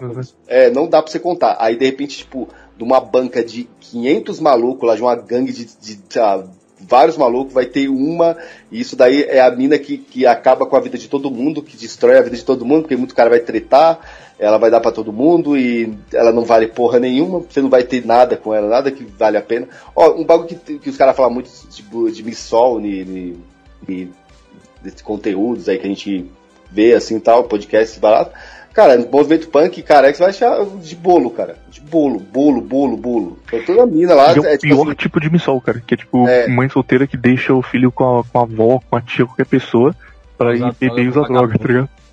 É, é existe mulher também que vira casaca, tipo, ela tá no, no rolê muito, punk, muito, depois muito. vira casaca, mano, como que é? Mano, um monte, um monte de mina que assim, ela casou com um punk, ficou com um punk, aí teve filho, depois ela começa a ter raiva de homem, começa a virar lésbica e depois, só que ao mesmo tempo ela fica tendo promiscuidades com homens e querendo pagar de santinha só com mulher, querendo ficar só com mulher, e tem aqueles filhos crescendo naquela bandalheira desgraçada ali, cara. Geralmente é baseado em, tipo, em quem tá pegando ela na hora. Se ela estiver dando pra um cara que é skinhead, ela vira skinhead. Aí dura dois meses, ela para, vira algum cara que é punk e vira punk. Vai trocando toda hora. É, isso é, isso é a característica da mulher mesmo, né? Da lua mesmo. Não, mas, ó, agora. É Agora eu vou ter que fazer o advogado do diabo aqui, cara. Porque o homem isso acontece muito também. Sério, Tem mano? muito caso de cara que é punk, vira skin, aí depois volta a ser punk e fica trocando. Isso é o que gera muita treta como Esse, tipo, como cara... esse cara é, bem, é visto depois? Tipo, um traidor? Eu não faço ideia, aí o Ellis tem que contar. Mas é, muita treta é, é causada por isso. Tipo, o cara vira NS, aí ele anda com os caras, volta a ser punk, e aí ele sabe onde os caras vão, ele começa a entregar. Tipo, ó, eles vão naquele bar ali na sexta, os caras vão lá arrumar treta. Aí um cara que era punk passa pro NS e conta para ele onde eles iam, vai trocando assim, dando, dando briga por isso. É, é, exatamente. exatamente. Aquele, aquele maluco lá que, que, que matou a tia lá, que não sei o que, ele fazia rolê punk. 13. É, aquele 13 lá. Ele, faz, ele era 13 no tempo e depois ele virou. É, não, era Tarja. Acho que era Tarja. O apelido dele era Tarja quando ele começou a fazer rolê punk. Aí nós conhecíamos ele como Tarja. Uh, um, um zoado um sojadão zoado. Aí depois ele pegou e se tornou 13, aí começou a fazer rolê street punk, aí você vai vendo, tipo assim, vai tendo um grau do negócio, aí fazendo rolê street punk, depois ele abandonou os rolê, os visual punk, os, os visual street punk, aí ficou aquele street punk mais levado pro skinhead, depois ele virou careca, nacionalista, depois ele se tornou aquele nojento lá, todo bombado, ridículo lá, que era o White Power lá. E o que acontece? Ele sabia onde eu colava nos rolês, e, e era o seguinte, toda vez que eu. Assim, só que assim, eu não ficava naquele rolê de madrugada, tá ligado? Não ficava, eu não gostava de ficar ali, porque eu morava longe, então eu não ficava. Aí assim, eu pegava e ia embora pra, pra casa, como tava já nos finais, os últimos é, metrô, essas porra, tudo. Aí, tipo, toda vez, às vezes eu passava, na hora que eu tava passando ali na, na no Vale do Gabaú, via aquele filho da puta, tá ligado?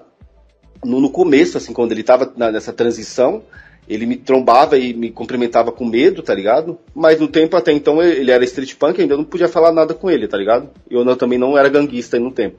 Mas já, já gostava de apavorar os outros.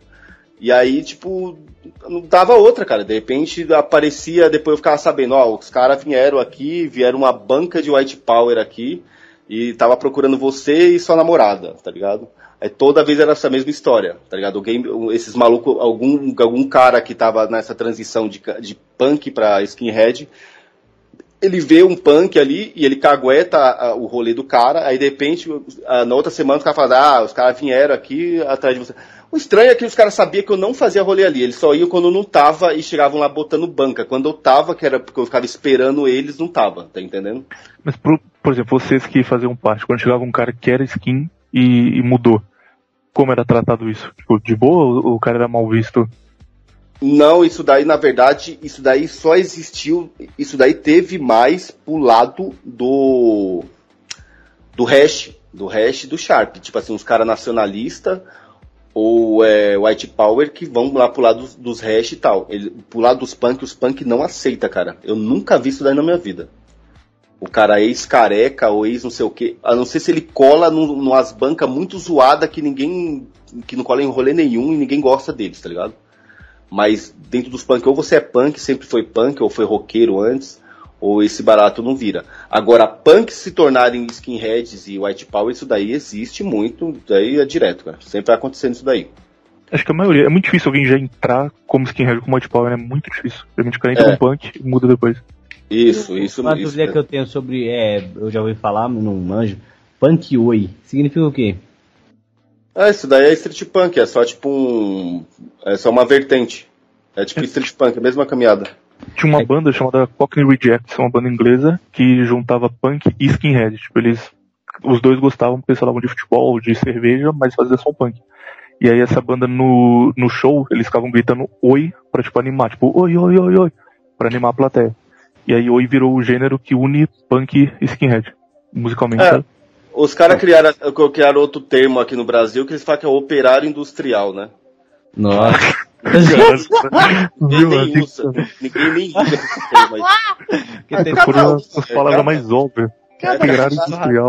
Cada, uma, é cada bobajada que, É pelo amor de Deus. eu tive uma vez, faz tempo já, bêbado aqui de um bar daqui de baixo aqui. Aí tinha um cara que chegou se intitulando isso daí, cara chato pra caralho. Aí eu comecei a falar de punk oi, eu falei, e o punk tchau, pá, comecei a zoar ele, aí, aí foi embora. Aí um Não, palhaço. mas é, é isso daí é, é a questão das vertentes. É que no do. O, ô, ô, William, eu queria é, perguntar pra você esse barato.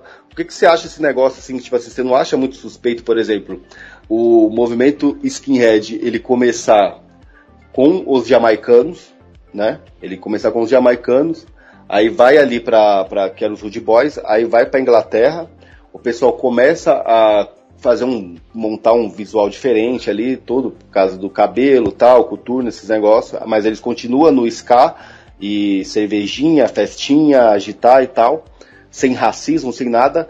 E aí do nada aparece uma banda do, do, do Skill Driver e começa aquele Ian, não sei o que lá, começa a falar algumas coisas sobre é, neonazismo e não sei o que. E é, vem partidos políticos, apoiam um cara. Você não acha muito suspeito isso daí, não, cara? Eu acho Isso, eu- isso foi eu- causado por partido político, na verdade. Tipo, o Screwdriver é uma resposta a isso. Né? O Screwdriver era uma banda punk, o primeiro disco deles é, é punk, tipo, punk tradicional. E aí, nessa época, começou um movimento na, na Inglaterra nacionalista muito forte. Na época tinha National migração Front? paquistanesa. Oi, desculpa. Isso, National Front. Na época tinha muita migração paquistanesa, tipo, o que a gente tem hoje de migração é, islâmica, na época era de, de paquistanês. E aí, tipo, a Inglaterra encheu de paquistaneses do nada, e torcidas organizadas na, na Inglaterra sempre foram muito organizadas. Então, tipo, tinha. Puta, ficou mongol. Torcidas organizadas sempre foram muito, muito unidas. Então, tipo, você tinha a torcida organizada do Chelsea, os caras tinham uma agenda, eles defendiam um partido político específico, eles bebiam em um bar, eles ouviam tal banda. Então, tipo, a banda do Chelsea, a banda do West Ham, tudo era muito separado. E aí, na época, quando o National Front tava no, no auge, eles começaram a atacar essa migração paquistanesa e começou a juntar uma galera que seria a extrema-direita da época, começou a, a seguir o National Front, especialmente a torcida do Chelsea e a torcida do Millwall na época. E aí criaram um bagulho chamado pack bashing, que era você juntar uma turma, ir numa loja de um paquistanês e espancar ele e quebrar a loja inteira. Começou a existir esses rolês assim que a turma fazia entre eles. E aí o, o Screwdriver surge fazendo música pra essa galera, que na época eles não chamavam de skinheads ainda, e eles faziam, tipo, música nacionalista inglesa, mas não era diretamente ligado ao movimento skinhead. E aí o, o Screwdriver é uma resposta a isso, o National Front vai pra eleição, sai bem na eleição, e aí depois disso, tipo, existe um movimento grande de pessoas que usam o visual é, antigo skinhead, e, e aí existe essa divisão que é feita na Inglaterra, que a gente não usa, de chamar de bonehead, que é, o bonehead é o nacional socialista, o, o NS, e Sim. o skinhead é o cara mais tradicional. Mas aqui no Brasil todo skinhead juntou tudo.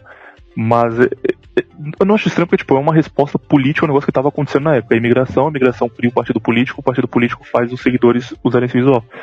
Só que realmente é, do nada porque, tipo, quando você vai ver o movimento skinhead na, na Inglaterra, isso começou em 86. Então, tipo, em 85 não existia nada, e em 86 começa, tipo, 87 já tem umas 15 bandas diferentes, já tem movimento grande, já tem festival, sabe? Tipo, muito do nada. Cresceu absurdamente. Eu sei lá, às vezes eu tenho, eu tenho meio que uma teoria da conspiração que eu acho que esse barato assim é implantado, cara. Tá entendendo? Esse, esse negócio de. é, a- as pessoas hoje em dia têm que ver a visão de um nacionalista como um skinhead maluco que fica espancando gente na rua, tá ligado? Eu concordo com isso. é como, é como se tivesse alguém por trás disso daí, tá entendendo? Tipo a Psyops, essas coisas assim. Eu acho que, tipo, não foi criado. Várias dessas coisas que a turma no nosso meio acha que foi criado, tipo, ah, o governo, a CIA inventou. Eu acho que não, mas acho que eles só aproveitam a onda, tá ligado? Tipo, ah, É. isso já aconteceu, então deixa, tipo, vende essa imagem de que esses caras são, são é, nacionalistas e aí qualquer merda que eles fizerem dá um holofote absurdo. Quando o cara tá maluco, cheirou cocaína, vai lá e, e dá uma facada em alguém num show. Você fala que, que isso é o que os nacionalistas fazem, você vende isso. essa imagem, tá ligado? Isso. Só aproveita o, dela. Porque eu, eu tava vendo umas matérias sobre o, o National Front, eu, depois eu vi que os caras, depois de um tempo, começaram a ficar mais sojado e eles têm até candidato jubileu dentro do barato, né? Eu falei, caralho, que estranho, hein, mano? Muito suspeito esses baratos, hein? Dá pra gente entrar no negócio aqui, cara, que é um assunto importantíssimo, que agora com certeza quem tá ouvindo tá falando, puta, punk é tudo uns drogados, uns merda, então skinheads vão, vão, são o futuro, vão salvar a nação brasileira dessa galera, vou me juntar ao grupinho aqui da minha cidade. Que é como banca de skinhead tem essa imagem de, ah, a gente odeia degeneração e tal, mas é, é, é tudo mentira, cara. E eu vou contar uma, uma, uma história aqui, foi quando eu tive esse primeiro contato, e aí depois você, você provavelmente vai ter bem mais para falar. Mas na virada de 2014 para 2015, eu lembro disso porque tinha saído o disco do Haikais, Fotografia de um Instante, e eu tava ouvindo esse disco direto. Eu tava, na época eu andava com um coturno e camisa de banda, aí eu tava com a camisa do Sid Vicious, uma camisa, cara, eu, eu tava andando na rua com a camisa que é um cara injetando heroína no braço. Tipo, é só isso, a imagem é essa. O cara injetando heroína no braço. E aí eu falava, cara, essa, essa camisa é do meu ídolo. E a galera vai, vai, vai ver como eu amo Sid Vicious, eu sou um cara legal. E eu tava andando na rua, e aí eu tava na Paulista, na, na virada do ano, que tinha aquele show da virada. E chegou um cara, sentou do meu lado, e ele começou do nada a falar, e aí, cara, você dá rolê aonde? E eu falei, tipo, não, cara, não, na época eu já sabia, eu falei, não, cara, não dou rolê não, só gosto da música e tal. E ele virou pra mim e falou, se fosse há seis meses atrás eu ia te matar agora. Eu, cara, por quê? Só que, tipo, esse cara, ele tava com cabelo grandão, com a barba zoada, parecia um mendigo normal, tá ligado? Por que, cara? Porque você me matou agora? Ele falou, não, não, porque eu sou skinhead, sabia? Aí eu comecei a conversar com ele e tal. Falei, pô, como assim, skinhead, o que aconteceu? Ele falou a história dele. Depois eu descobri o nome desse cara e, e eu descobri o nome dele porque ele foi um dos caras que organizou uma manifestação pró-Bolsonaro que teve no MASP, tipo em 2012, eu acho, foi um monte de cara preso. Foi a primeira vez que o Bolsonaro ficou no Ele é um cara que organizou isso. E aí, esse cara, tipo, eu conversei com ele um tempo, mas basicamente ele contou a história dele. Ele era de uma banca skinhead também. E aí ele falou que ele começou a ter muito problema porque os caras dessa banca usavam, tiravam cocaína e ele também, só que todo mundo meio que bancava sozinho com dinheiro próprio e ele não parou de ter grana. E aí ele roubou a moto de um cara que era líder da, da banca skinhead dele e vendeu a moto para trocar por cocaína. Aí o cara descobriu, expulsou ele, bateu nele e por conta disso ele saiu, foi morar na rua e aí ele falava que ele pensava em voltar, que ele falava com os caras ainda, mas que não queriam ele porque ele tinha se perdido demais e tava muito mal. E aí, tipo, muito tempo depois, eu, quando eu procurei de novo esse cara, ele tinha voltado a ser skinhead. Tipo, ele tava foto no Facebook, já um shape um pouco melhor, mas claramente tava meio perdido, sabe? Um monte de festa em festival, então ainda tava na, na, nesse estilo de vida. Mas isso foi a primeira vez, cara, porque tipo, eu, eu, até esse momento eu não tinha tido contato com skinhead de dentro, assim. O que acontecia era, como eu andava muito em ambiente que tinha punk, direto rolava porrada, só que sempre a gente apanhava, cara. Porque, tipo, tinha lá, tinha um negócio, aí terminava, tinha cinco caras, aí falava assim, ó, oh, tem uma banca de skinhead que tá vindo aí, lá no centro de São Paulo, na São Bento. E aí vinham, tipo, 20 skinheads e tinha cinco, seis punk. E aí três corriam, os que ficavam apanhavam. Só como a gente não era do movimento mesmo, tipo, igual o Elis era, de, de dar rolê, de andar com os caras, é, os caras só, tipo, batiam e falavam, ah, sai daqui, não volta mais, tomava camisa, sabe? O negócio é, não ficava muito violento. Mas foi a primeira vez que eu tive um contato com um cara que era do, do movimento e ele falou isso. E eu fiquei, cara, como assim, cara? Tipo, os caras usam droga? Que porra é essa? Os caras são, são nacionalistas, caralho. Eles, eles defendem a família. E aí, passou um tempo, eu comecei a conhecer uns caras que eram do movimento skinhead. Tem um cara, inclusive, o gordão do Bolsonaro, que, que já gravou uns negócios falando sobre a época. E ele fala que isso é muito comum, cara. Tipo, muito, muito comum. É raro se achar uma banca skinhead que ninguém use droga. Às vezes é todo mundo, tipo, todo mundo usa e, e sabem, beleza. Às vezes é tipo dois, três caras que todo mundo passa um pano e deixa usar. Mas assim, esse negócio de os caras estão treinando, estão no shape e tal, isso basicamente não existe. Os caras estão fazendo a mesma coisa que o punk faz, só que eles fazem mais elitizado, com, com drogas que deixam menos na cara, até alguém se perder completamente e eles abandonarem o cara. Hélio, você tem, tem história disso aí, cara? Isso é realmente comum? Ou tipo, é, é um negócio moderno, não era da sua época? Que não, isso, daí, isso daí que você falou é perfeito, isso daí tá tudo certinho, cara.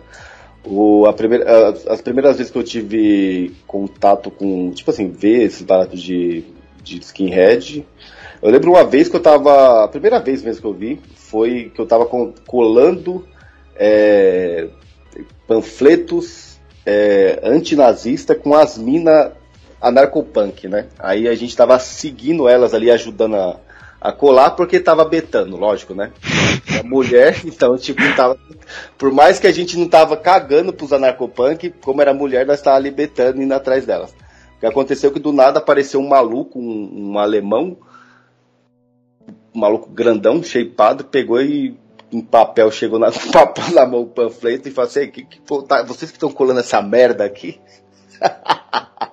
Aí a, os anarcopunk já ficaram em danger. O cara falou, você tá tirando, cara, que é nazista, porra. E tacou o bagulho no chão lá e saiu xingando todo mundo, tá ligado? E eu fiquei pensando, caralho, mano, os malucos, tipo, fala pra caralho aí que são antinazis e fica só colando esses panfletos velho do caralho aí.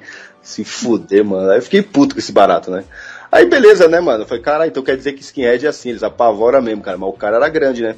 Aí depois de um tempo lá, apareceu uma banca de skinhead gigantesca, cara, lá na cidade onde eu, onde eu moro, uma par com, a, com os street punk.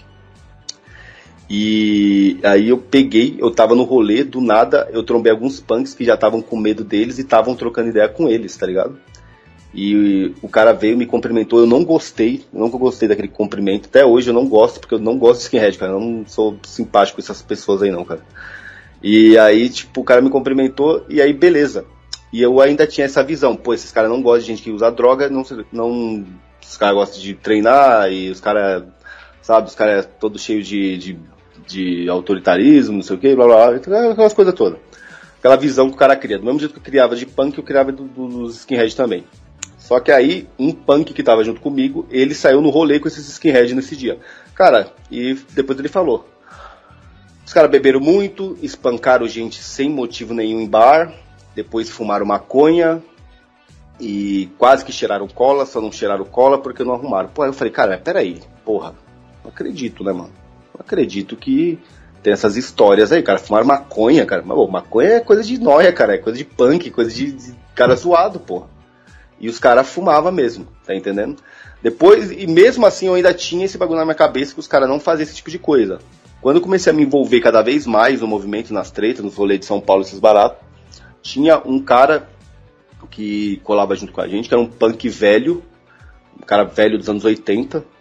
Até no. no, no se você vê aquele. O, o, palhaço triste, aquele cara que tem uma reportagem do, do da, da Globo, é, o cara que tá arrumando treta lá na, na, no bar lá daquela, daquela reportagem, é esse cara colava com nós uh, depois no rolê. Aí o que acontece? É, ele, tipo assim, ele, ele mesmo revelava, cara. Ele falou assim, mano, eu faço vários aviãozinhos pros White Power lá da Augusta. Tipo assim, ele era muito velho no rolê, então os careca ou os skinhead lá, tipo assim, quase que não batia nele porque ele assim, tipo, é um cara muito velho, se eu bater nele vai dar muita treta, vai vir muito cara atrás da gente, então.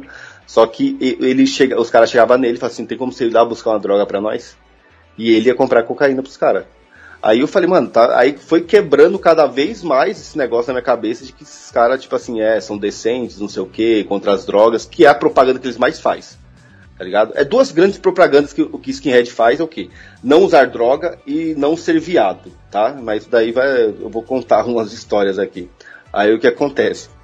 Depois de um tempo, o, eu fiquei sabendo que os caras usavam droga mesmo e os caras querem que se foda, cara.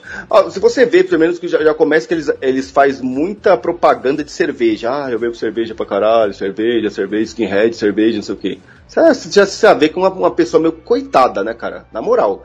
Cara, o cara que faz é, é propaganda de vício, pra mim é coitado. Tá entendendo? Pelo menos a minha uhum. visão é essa. Cara, você tem um vício, sim, você tem. De repente você tem, você não gosta ou você não tá se importando no momento com ele. Mas você fazer, sabe, propaganda isso daí, já mostra que a sua personalidade é mínima. E os caras fazem muito isso daí. Depois de um tempo, eu descolei que os caras tudo usava droga mesmo. Os caras usam droga, desde os nacionalistas aos os skinhead nazistas, os caras usam muita droga, muita cocaína mesmo. E se eu, se eu não me engano, já viu falar de alguns que fumavam pedra. É, tem muito LSD também, os caras usam. Maconha, bebe muito. Então, tipo, não tem esse negócio aí, essa historinha de que os caras é antidroga é uma mentira. É, existe essa história é mais ou menos igual a que eu estava contando mais cedo sobre punk. O punk ele, ele faz ele tem uma vida totalmente caótica de merda, como qualquer noia, como qualquer trouxa comum. Só que na hora que ele vai se apresentar para a mídia ou para as minas ou para não sei quem, eles fazem essa, eles usam esse aparato de ideologias né? Que, eles, que, ele, que é um, é um a, o, o skinhead e o punk é um compilado de, de ideologias. Não, tipo, não é uma ideologia que é criada mesmo pelo movimento. Eles pegam uma coisa de cada um. Só que o, o, o skinhead pega da, da direita e o punk da esquerda. Ele pega uns compiladinhos, algumas coisinhas de cada um e fica falando que aquilo dali é dele. Mas na verdade é só bobajada, só, só groselhagem, tá entendendo? Se, se alguma coisa lhe serve, eles não fazem direito, tá entendendo? Então não adianta o cara querer ficar se iludindo falando que eles fazem, não. E mesmo que fazer é mentira também. Tipo, se faz, mas é muito pouco, tá entendendo? Aí o que acontece? Depois de um tempo, eu conheci um. um eu tinha um punk que andava com nós lá. Essa história aí, é, ela, é, é, o cara contou pra mim. Que ele depois ele virou travesti. Ele virou travesti. E ele. Depois de um tempo que ele virou travesti, ele era um. Tipo, ele faz é, pirofagia, aqueles baratos no sinal. Uma vez eu tava conversando com ele. E ele falou para mim que ele conhecia muito travesti ali da, da Augusta, ali do, do centro de São Paulo, que sai, algumas estão quase praticamente namoradas de líderes de gangues neonazista ou nacionalista, essas coisas aí. Então, tipo assim, não tem nada a ver, cara, esse barato de sou homofóbico, não sei o que. Isso daí é só um discurso é, é vazio que eles criam. Às vezes eles mostram, eles botam isso pra fora, tipo, falam assim, ah, vou espancar um viado por causa que eu sou homofóbico, vou bater num maconheiro porque eu sou homofóbico tudo mentira, cara. O cara faz isso daí também. Se ele exatamente, um cara né, exatamente não faz, a banca inteira faz, a maioria dos caras faz. Então um, esses movimentos são sujos. O que acontece? Para uma coisa funcionar, precisa de estar tá todo mundo na mesma, na, mesma vibe, cara. Funcionando do mesmo jeito. Não adianta, tipo, ah, eu. Mas eu não faço, eu sou exceção. Então, então você não é do movimento, cara, porque geralmente esses movimentos todos fazem. Então tem muito isso daí, cara. É viado e drogado é o que mais tem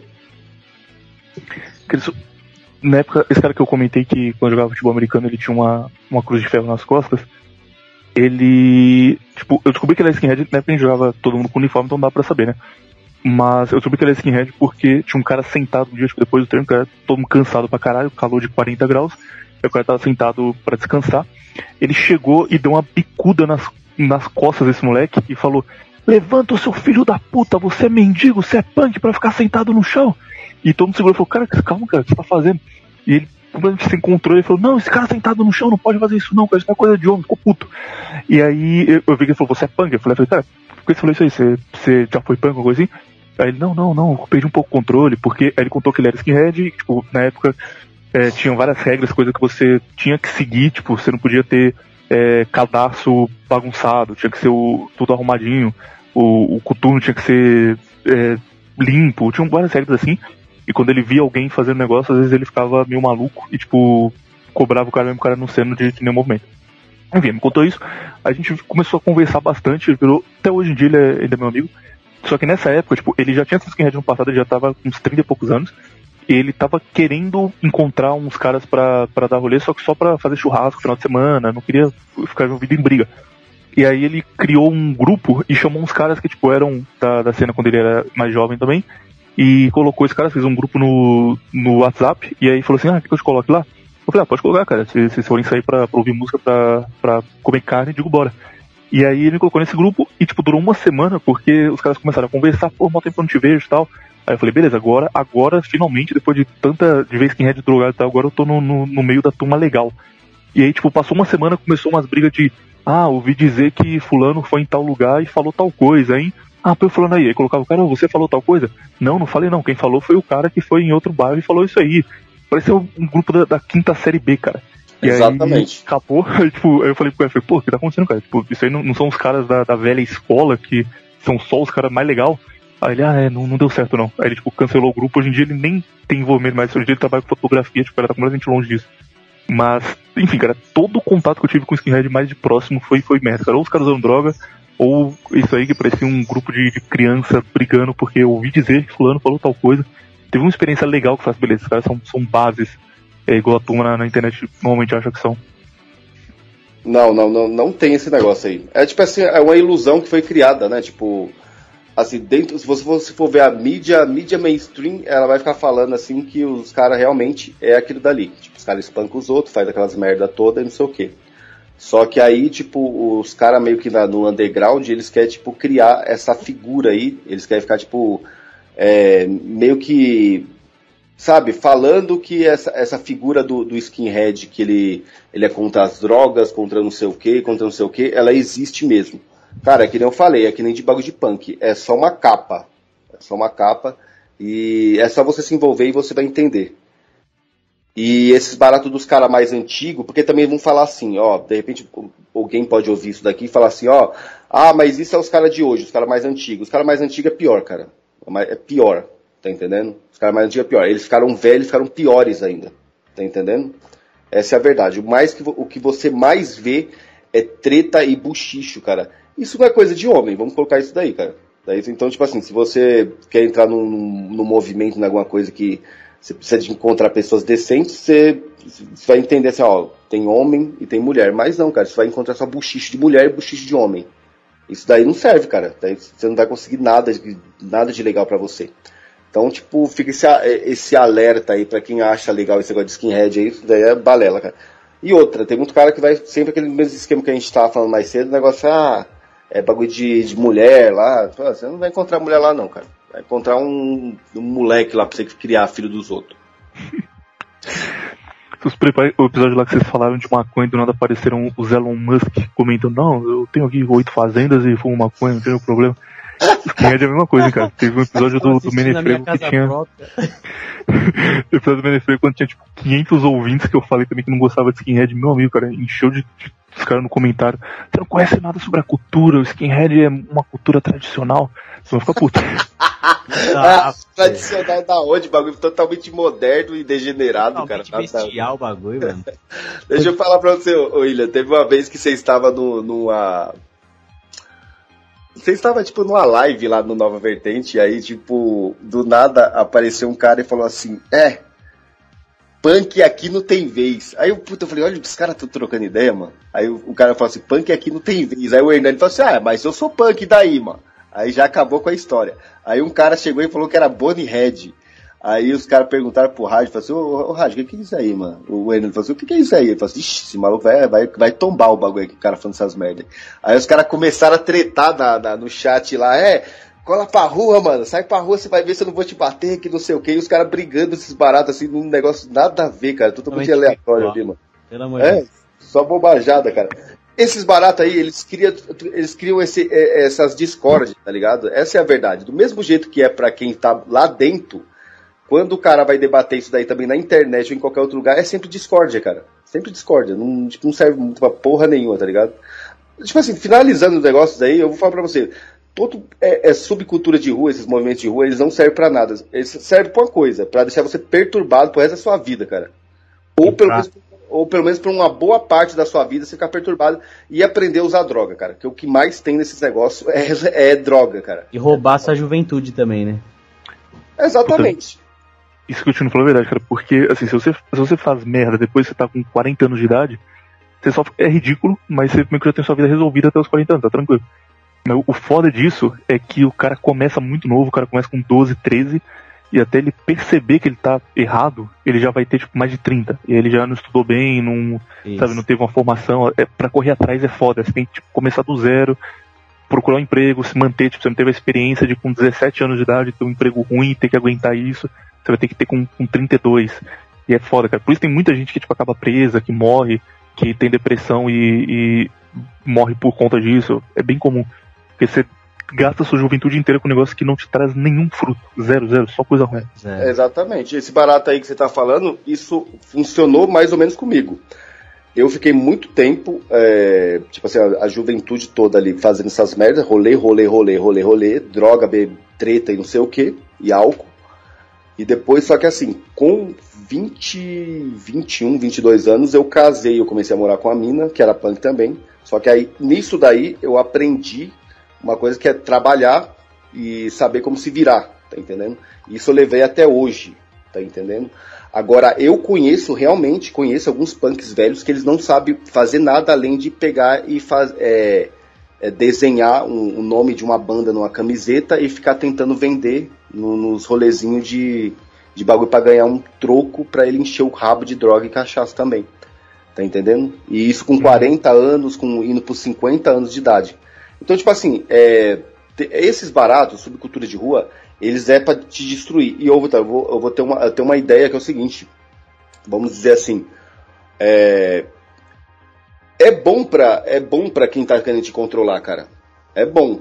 É bom porque assim, de repente você é um cara que você é, você é jovem, você tá com a puta do energia, você se interessa por política e você poderia, tipo, fazer mudar alguma coisa, cara. Você poderia mudar, você poderia se juntar com outras pessoas e fazer, mas só que da forma melhor, melhor possível. Só que o que que tem, de repente, mais exposto ali para você fazer parte? Que é político também, que é politicagem também. Subcultura. Aí você vai para esses lugares.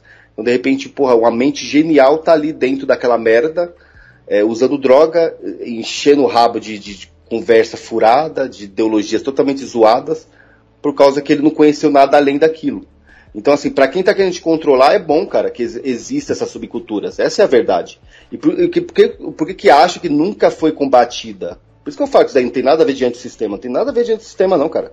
Se fosse, já tinha sido. Ó, ideologias que foi antissistema mesmo, que estavam querendo mudar as coisas, já, já é, é, é, praticamente é crime e você não pode nem ficar falando por aí.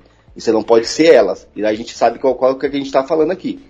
Então você não pode. Aquilo dali realmente o sistema falou assim, não, aqui não, não é para você ser mesmo, isso daqui não serve mesmo, isso daqui vai, ser, vai prejudicar a gente de alguma forma. Agora, subcultura de rua, isso é, um, isso é maravilhoso para eles, porque tá ligado? é um monte de jovem que poderia estar tá fazendo uns negócios da hora, e não tá, cara. Tá só bebendo, é, é, transando com mina zoada, fazendo merda, fazendo filho e brigando e se matando, porque existe muita morte, cara, dentro desses negócios. Eu conheci muito cara, muito cara que morreu. Muito cara. Cara que morreu, o cara ficou sequelado. E umas cara... mortes muito bestas, né? Tipo, o cara vai em um lugar, Isso. encontra um cara que não gosta dele, toma uma facada e morre. Tipo, o cara tá dormindo e, e alguém coloca fogo nele, um bagulho assim. Cara, no, no, no, bar do Bin Laden ali, teve uma vez que eu, tipo assim, teve um sábado que eu tava lá, e depois sempre eu ia embora, não ficava madrugada. Era muito raro ficar de madrugada. Era o tempo que vinha lá os, os White Power falavam que ia me bater lá toda vez que eu não tava lá. Né? Isso que é estranho, né? Aí o que acontece? Aí, tipo, teve uma vez que colaram mesmo, um, mas não sei se era nacionalista ou qual que foi a fita, e trombaram um, um moleque besta lá com visual, camiseta de punk, acho que era do camiseta do Ramones, moicaninho, um moleque de 17 anos, cara. E ele se assustou na hora que viu os caras, os caras pegou, bateu o pé no chão para ele correr, ele correu com medo, e você tá ligado? Aquela avenida do caralho ali, morreu atropelado ali, mano.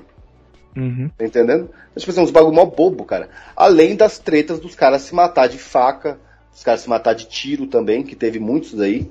Tá entendendo? Os caras ficam se matando, cara, por ideologias que tipo, não servem pra nada. Então, tipo assim, não é uma coisa antissistema, não, cara. Isso é, é, é, é só pra te destruir, cara. Pra te deixar mal e fuder você pro resto da sua vida. Você não se desprender dessa porra como eu fiz, tá entendendo? E como vários outros caras já, que eu conheci já fez, o cara fica habitolado desse bagulho pro resto da vida dele, cara. O resto da vida dele. Ele tem aqueles discursos de quando. A, a gente no, no Rusga, a gente fala muito desse bagulho.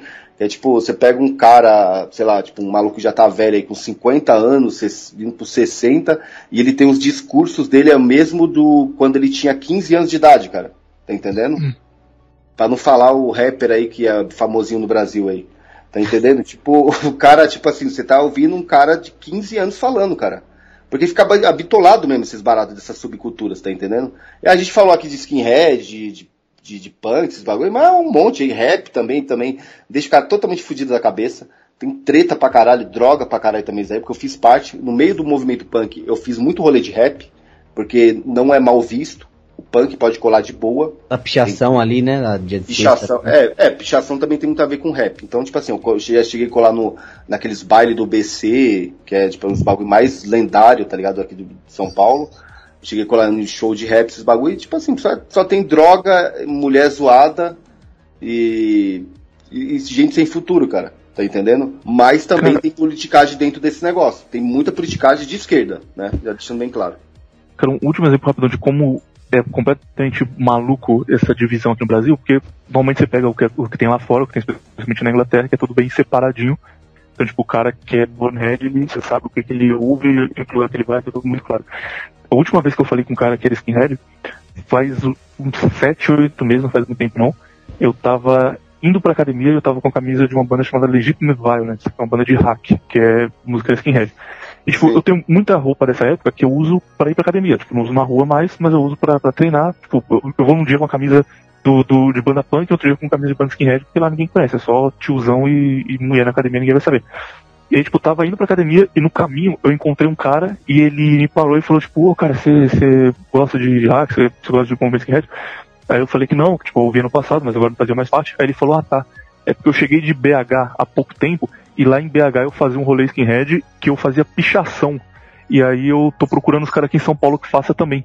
E eu, tipo, fiquei pensando, cara, como o cara é skinhead faz pichação e skinhead NS, tipo, eu ouvi hack. como juntou essas duas coisas, cara? Tá É. maluco? Não, mas ó, vamos falar outra coisa aqui que tem, que é a distorção dos movimentos e das ideologias. Existe muito isso daí, cara. Existe cara que ele simplesmente ele é, é neonazista, ao mesmo Skatista. tempo é, é skatista, fuma maconha e é trans, tá ligado? Tipo, você, você- você- é muita loucura, cara. Principalmente em São Paulo, você vê umas coisas totalmente absurdas, cara. Os Total... caras históricos, tipo Gustavo Guerra, vocês podem deixar o nome porque ele é famoso na internet. Que era um cara NS que ele queria fundar uma, tipo, uma nova Alemanha no Rio Grande do Sul e fazer Eu um vi movimento político forte. Ele é ligado ao, ao Douglas Chan. E, e ele comia traveco abertamente, tá ligado? Tipo, ele falava e criava um puta cope de não, porque essas são as mulheres do futuro, porque as mulheres estão se degenerando, então a única forma de manter a sua Nossa linhagem pura é com um travesti. E o cara defendia sério, tá ligado? E doideira, cara. Como, como funciona a mente da pessoa pra ligar essas duas coisas e, e tá ok na cabeça defender a família tradicional ariana e comer travesti ao mesmo tempo. Ô, ô, ô, William, você já, já, tipo, você já teve essa impressão que quando você vê esse tipo de coisa, se você ficar pensando que você, é, você não tá mais nessa realidade, você tá em um mundo totalmente, sei lá, aleatório, uma outra dimensão, mano? Teve uma vez, cara, que eu tava passando, eu só não lembro que lugar que era, cara. Eu sempre esqueço o nome dessa, dessa avenida, aquela grandona que tem ali no Tatuapé, cara. Puta que corta ali tudo, mano. Entendeu? Vai ficar três horas da minha casa. É, Hoje, cara. Então, aí eu tava passando ali com um caminhão, no tempo que eu andava, fazia trampo na rua. Eu tava passando, aí tinha um ponto de ônibus ali, aí tinha um, um negão, cara, tinha um negão, negão mesmo, cara, tinha um negão no ponto de ônibus, aí eu vou, eu vou falar, mano, nesse momento eu falei, mano, eu não tô nesse mundo, esse mundo é outra coisa, cara. Aí, tipo, o seguinte, o cara tava, tipo assim, com um sapato social, ele tava com uma calça jeans, tipo, bem encardida, aí vinha uma camiseta do Brasil, da seleção do Brasil, camisa 10, né? E aí ele tava com uma mala de uma mala de couro na mão assim segurando. Ele tava com o bigode do, do, do, do pintor austríaco e com um cap, cara, e com um cap no ponto, no ponto de ônibus, cara. Aí eu, eu passei, aí eu, e desse tempo era do rolê mesmo, tá ligado? Aí eu passei, eu fiquei olhando assim, mano. Aí eu fiquei olhando, fiquei olhando. Aí depois de muito tempo que eu, eu acordei e falei assim, mano, caralho, eu tô. Ne... Não é possível, cara. Não, eu tô trabalhando, eu não tô usando droga, cara. Eu não tô cheirando cola. Aí, tipo assim, o cara que tava junto comigo, era um motorista, era um negão também. Ele falou assim, cara, que porra era aquilo dali, mano? Eu falei assim, mano, não faço a mínima ideia. Então, tipo assim, às vezes você percebe que tem gente que ele já tá no ponto de loucura já, tá, ent- tá entendendo? E dentro desses Uhum. movimentos tá cheio, cara. Cheio de cara louco. Cheio de cara biruta, tá entendendo? Então não é difícil de acontecer muita desgraça desses negócios aí, por causa que tem muito cara maluco, mano. Essa é a verdade. E tem esses negócios aí dos caras misturar um monte de coisa, tá ligado? Tipo, rapper com um monte de merda. Mas a minha teoria é que tudo vai se tornar gay, cara, no futuro. Essa é a minha, essa é a minha teoria. Você falou isso antes da gente começar, cara, e, e isso eu concordo 100%, porque na época que eu, que eu fazia faculdade, eu faculdade de História, eu tinha que dar aula pra fazer o estágio. E aí no estágio, tipo, eu já tinha saído da escola há 6, 7 anos, então pensei, ah, vai mudar, né, vai ter coisa diferente, vai ter, sei lá, K-pop, essas coisas assim de jovem, tranquilo. Quando eu cheguei pra fazer o estágio do ensino médio, não existia mais, mais é, essa divisão, tipo, a turma do roqueiro e a turma dos funkeiros, sabe? Todo Hum. mundo ouvia a mesma coisa, que era basicamente, tipo, funk, música do TikTok, e esses rock muito Linkin Park, sabe, umas coisas assim, muito Sim, sim. sem açúcar. E, e, tipo, os caras ouvia todo mundo isso e todo mundo tinha o mesmo discurso de, tipo, ah, as minorias são muito importantes, sabe? Tinha, tipo, tinha uns 15 moleques que era gay na escola e não sofria bullying, eu achei isso um absurdo. Porque, na minha época tinha um e o moleque faltava, faltava ser espancado. Agora tá, tá de boa, tipo, todo mundo era, eh, defendia essa mesma agenda. E meio que essa divisão que existia na nossa época, que também era um negócio bobo, mas era adolescência, é normal. Você falar, ah, o meu grupo é o grupo certo e os outros grupos estão errados, eu sou o mais inteligente. Isso, isso. Isso hoje não existe, todo mundo igual, todo mundo defende a mesma coisa, ouve a mesma música, virou, virou um negócio sem, sem identidade nenhuma. Mesmo É, que essa- ele já fosse ruim. A prova é tanta disso daí, cara, que eu lembro que a última degeneração que eu participei num, tipo, numa avenida que tem aqui, que é de, é tipo, toca uns forró e às vezes uns eletrônicos, uns funk. Mano, era criança, trans, bêbado, noia, sapatão, gay, otaku, oriental, é, tinha até uns angolano, tipo, no mesmo, lo no mesmo local. No mesmo ambiente, cara. E tinha uns, e uns traveco com, com aquelas armas de taser, tá ligado? Nossa. Caralho, cara, o que, que você foi fazer aí? Não, cara? não, faz Como tempo, cara tava? mas eu vi isso aí. Era no mesmo rolê. O cara tem um lugar que tem uma criança dançando funk, um traveco armado, é, um como angolano. que é aquele bagulho lá é. Caralho, esse chama, mano. Mas Mas era, verdadeiro inferninho, cara. não, era tipo um, um lugar totalmente satânico. E outra, e do lado uns malucos vendendo churrasco, atravessando a rua tinha uns puteiros e adega. E era tudo. eh, E as pessoas se tratavam bem. E, outra, e do lado uma mulher falando: Ó, posso ir lá na sua casa pra pegar só um punhadinho de arroz? Eu, Não, pode ir lá, pode ir lá, tipo, mano, era uma coisa. Você é louco, mano. No mesmo, mesmo quadrado assim, ó. Você é louco. Não, mas ah, é- essa ideia aí é que se você perceber, ó, todos os baratos antigamente, todos esses baratos, eles eram homofóbicos. Essa é a verdade. Todos, todos eles, todos. E hoje em dia, esses baratos, eles abrem cada vez mais. Só que assim, é, é para não ter mais preconceito, é que não sei o que, tipo, a- aparenta, esse, esse é o discurso, mas não, essa é pra sim- simplesmente se tornar um barato LGTV, com certeza, cara. Com certeza, isso daí é tipo o bagulho se infiltrando cada vez mais. E depois de um tempo não vai ter mais esses baratos. Primeiro que vai acabar esses negócios de, de subcultura e estilozinho, isso daí provavelmente vai acabar. Isso aí já tá acabando, cara. Tá em entendendo? dia já não tem, tipo, tem uns caras que usam camisa de, tipo, Rafa Moreira. O cara usa É. a camisa do, do Iron Maiden, franjinha e dente de trapper de ouro Isso. com grill Ah, Mas sabe, tempo. mas sabe qual que é o negócio que eu, que eu percebo que, que faz sentido nisso daí, William? Por causa que é extremamente promíscuo. A, a Uhum. promiscuidade e, e a baixaria é, domina todas essas músicas, tá entendendo? Então isso daí sempre vai dar uma, uma abertura pra esse tipo de coisa aí no É futuro. verdade, o cara, tá o cara não vai ouvir isso e ouvir um Vivaldi ao mesmo tempo. É, sempre, é sempre uma baixaria total. E isso daí vai dar, abrir espaço pra tudo isso daí. E esses baratos acaba mesmo. Ó, se você ver ó, o, o bagulho de Sharp. Agora, punk, se você for ver na, na cidade agora, é punk, Sharp e, e hash não, é tudo a mesma coisa. É tudo a mesma coisa. É antifa, né? Que chama. É tudo antifa. E dentro desses baratos é cheio de viado, cara. É cheio, cheio de traveco de viado. Entendeu? Se você for, tipo vai em página tipo Antifa São Paulo, em rede social até, eles fazem, ah, estamos aqui no movimento Antifa contra o, o nazismo. E aí tem tipo dois caras com visual punk, aí tem umas gordona do negócio de mulheres gordas têm que ser ouvidas, tem Sim. uns cara, uns cara com 2 quilos magrelaço, aí tem o, o pessoal do que tem alguma pauta muito específica, tipo, temos que falar sobre pessoas que usam muleta é, de 2 metros e 15 para evitar um muito específico, só aquela pessoa se preocupa. Temos que falar que tudo. usa perna de pau, né? Esses baratos aí. É, tem, falar de pessoas que têm o pé esquerdo ligeiramente menor do que o direito e sofrem preconceito nessa. e assim, o cara junta, vira um. Tudo, é, tudo é, é antifa Isso. junto. Isso, é, é tudo misturado. Então esse- aí acaba esses baratos de punk, esses baratos de skinhead também é muito pouco. Acaba também, em algum momento vai acabar. Rapper também já tá. rapper tá rapper já tá virando cada vez mais barato de gay. Cada vez mais você pode simplesmente você pode catar aí e pesquisar aí, você vai ver um monte de travesti cantando rapper, cara. É, é normal isso daí. Não, pelo amor de Não, Deus. ó, ó, primeiro que eu já tô falando assim, ó, não que eu tô falando aqui que eu tô falando que é ruim, porque até então eu não tenho nada a ver com isso daí, pra mim não é irrelevante. Mas a minha teoria é essa, que todos esses essas subculturas, pra mim não é ruim porque eu não faço parte. E mesmo se eu tiver alguém da minha família, se tivesse filho, não ia fazer parte dessas desgraças aí também. Mas é, todos esses baratos vão começar a abrir as portas disso daí, tudo vai se transformar nisso daí.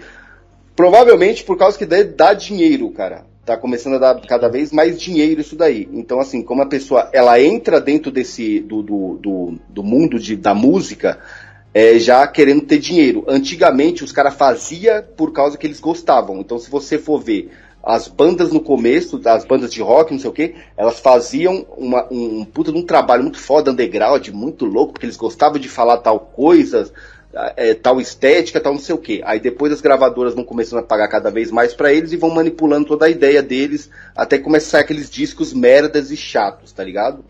E hoje em dia, cara, já não tem isso daí. É tipo assim, o cara já entra pensando no dinheiro. Então, assim, eu mesmo conheço uma par de cara que ele já. Assim, o cara curtia um sonzinho de boa, até ele, ele era tranquilo, mas ele já começa fazendo um trapper porque ele já tem que começar falando putaria e droga, por causa que ele sabe que aquilo dali dá dinheiro. Então, tipo assim, ele não tem nenhum momento de, de arte mesmo, de, de tipo, ah, eu tô fazendo isso aqui por, pela arte, não sei Não, o cara já começa fazendo porque dá dinheiro. Então, esses baratos vão abrir cada vez mais as portas para isso daí tem um termo para isso que era usado no, no marketing até a década de 90 para gays especificamente e agora expandiu para essa, essa turma, que é o pink money, dinheiro rosa, porque na época você ia vender uma banda, por exemplo, se você pegasse uma, um cara que, sei lá, um Bob Dylan, um cara assim que é um músico bom, e vendesse pro público que consome Bob Dylan, você ia ter uns caras que têm família, que estão casados, que têm carro, que têm pagar coisa da casa, então, tipo, no final do mês aquele cara vai conseguir comprar um disco do Bob Dylan no máximo e acabou ali o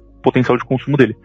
Enquanto o cara que era gay, o cara do, do Pink Money, ele não tinha família, por uma questão óbvia, então, tipo, ele tinha um salário, assim como o cara do Bob Dylan também tinha, só que tudo que ele tinha era voltado aos hobbies dele. Então ele, o cara gostava da Madonna, ele ia comprar o disco da Madonna, ir no show da Madonna, comprar uma roupa igual da Madonna, uma Barbie modelo da Madonna, porque ele não tinha coisa para gastar. Tipo, ele não, ele não via como essencial construir um futuro para os filhos dele e para cuidar do, do, que era importante para ele. Ele podia gastar tudo com o que ele gostava na, na hora. Era muito mais hedonista a forma dele pensar gastar dinheiro.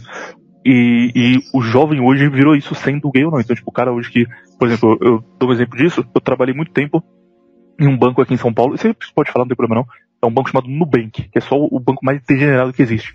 Sim. E lá, cara, tinha uns caras que ganhavam muito. Não era o meu caso, eu trabalhava no negócio de operação, ganhava um salário normal. Mas tinha uns caras lá que, tipo, tinham 20 anos e ganhavam 15 mil reais por mês, dinheiro pra caralho. E aí, um exemplo, tinha um cara que ele trabalhava lá e ele fazia coleção de boneca Barbie rara. Então ele, tipo, comprava uma boneca Barbie que foi lançada na Itália na década de 90 por 12 mil reais, tá ligado? E ficava esperando chegar porque ele queria ter aquela Barbie. E os caras que gastavam com maconha gastavam um dinheiro absurdo, tipo 6, 7 mil reais por mês com maconha, trazendo kush, maconha importada, bagulho assim. E, e, assim, eram os caras que a vida deles inteira estavam com um salário absurdo. E eles só tinham uma coisa completamente degenerada que eles gastavam só com aquilo, não tinha nenhuma outra preocupação. É o cara, tipo, com um salário foda, passava o mês inteiro comendo miojo, comendo salgado, aluguel atrasado, que ele gastava tudo com, com joguinho, com as coisas assim, completamente mongol, que para ele era o mundo dele inteiro era aquilo. E esse, essa pessoa específica, ela é muito boa pra, pra indústria, porque você consegue vender qualquer coisa pra ela. Você fala, olha aqui o, o, Funko Pop da Madonna, o cara fala, caralho, eu quero muito, eu quero muito. Olha aqui não sei o que da Anitta, olha aqui o chinelo da Anitta, ah, eu quero o chinelo da Anitta. Você vai comprar qualquer coisa que tenha o símbolo do, do que ele idolatra, do, do deus dele na cabeça dele. É, exatamente. Isso aí é tão. Eu lembro que teve uma vez, cara, que quando eu mexia no Facebook ainda. Aí eu tava vendo lá o perfil de uma pichadora lá que eu ficava betando ela, né? E fazia rolê com ela também, né? Aí beleza. Aí ela postou lá que o, o aquele chocolate Rusher, tipo, eles fizeram uma embalagem que por dentro, quando você. Olha, olha a situação, cara. Por dentro, por dentro da embalagem, que é a coisa mais inútil que é, porque você rasga, o, você abre, você tira o chocolate e joga, joga no lixo. E só que não ele desvirado, você, tipo assim, do avesso, você pega e joga ele normal.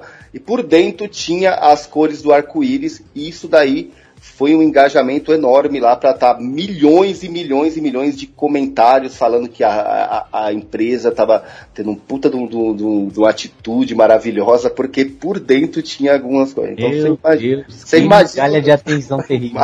Imagina o nível disso daí.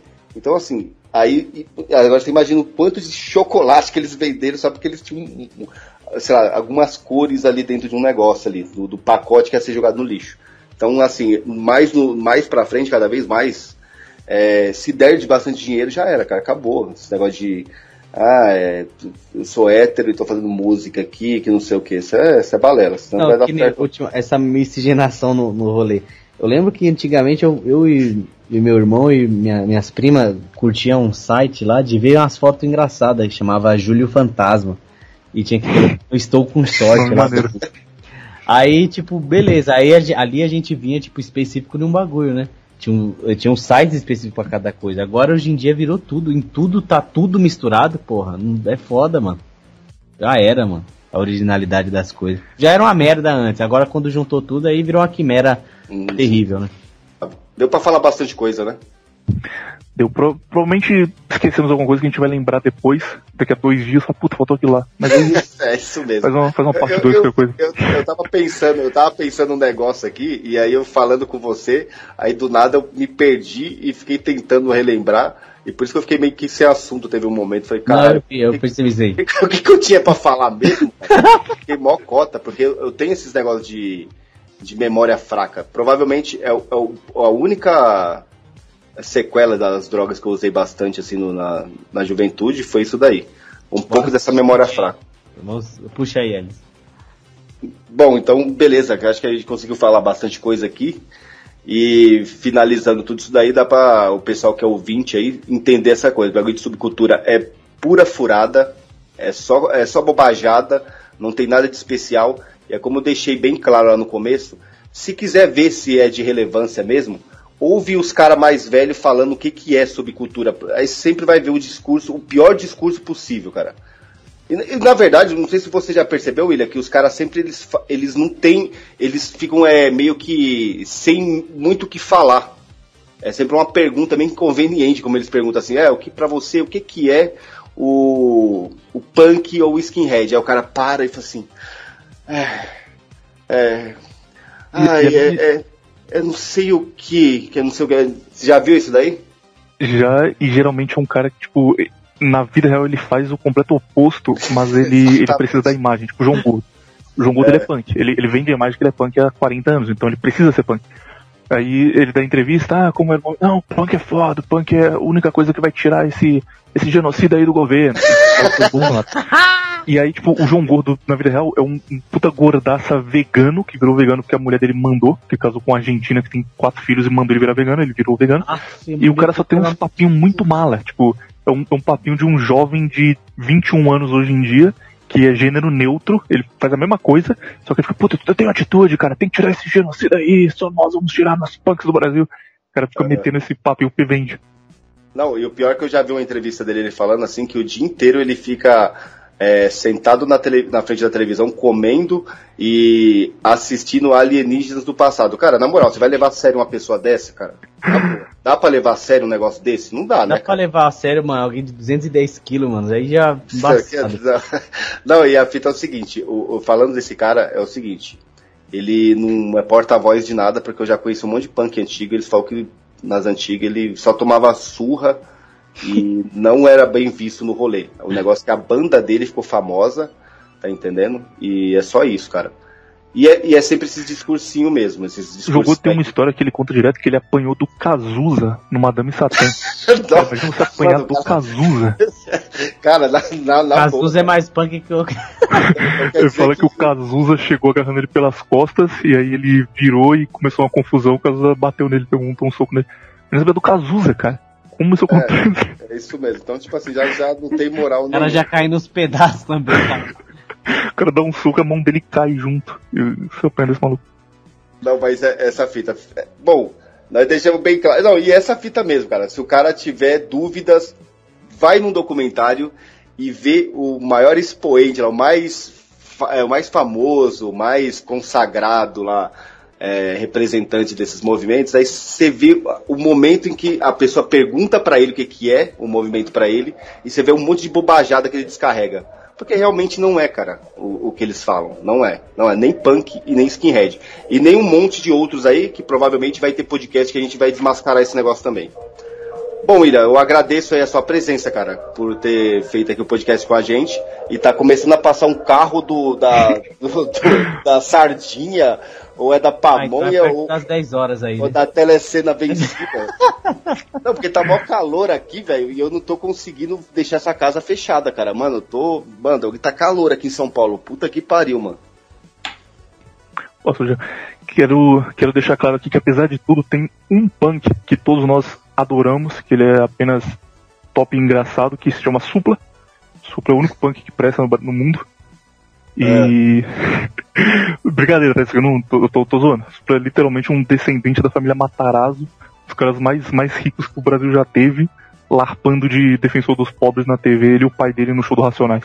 Nossa, É, O Supa, o Supa, o Supa ele tentou ir no, no, no festival chamado Fim do Mundo, no- acho que em 2002 ali, que teve oito dias de banda lá, e ele foi expulso de lá, cara. Foi expulso, teve que a Tacaram polícia tirar. coisa teve, a- nele no palco. teve que a polícia ter que tirar ele de lá, cara. Senão ele ia apanhar da galera lá, que só tinha ganguista e punk drogado lá maluco. Eu tava lá nesse dia. No último dia eu fui. O Super ele, ele descende da família mais rica da história do Brasil, que é a família Matarazzo, que é uma, uma família que basicamente fundou São Paulo. E aí, sempre que ele tá contando história em entrevista de como ele. Tipo, ele quer mostrar que ele não é boy, apesar dele ser de uma família de literais milionários, multimilionários. E aí ele fala: Não, não, eu tive muito sofrimento. Por exemplo, teve uma época que eu tava morando em Nova York meu pai não me Nossa. ajudava. E eu tinha que Não, me virar cara- em Nova York. Não, o cara já tá no lugar, já pra Pô, ele o Supra não tá perto dos 60 anos, não? Mais ou Ele menos? passou, cara, ele tem tipo 62, 63, ele é velhaço. Só que ele mete um laque no cabelo.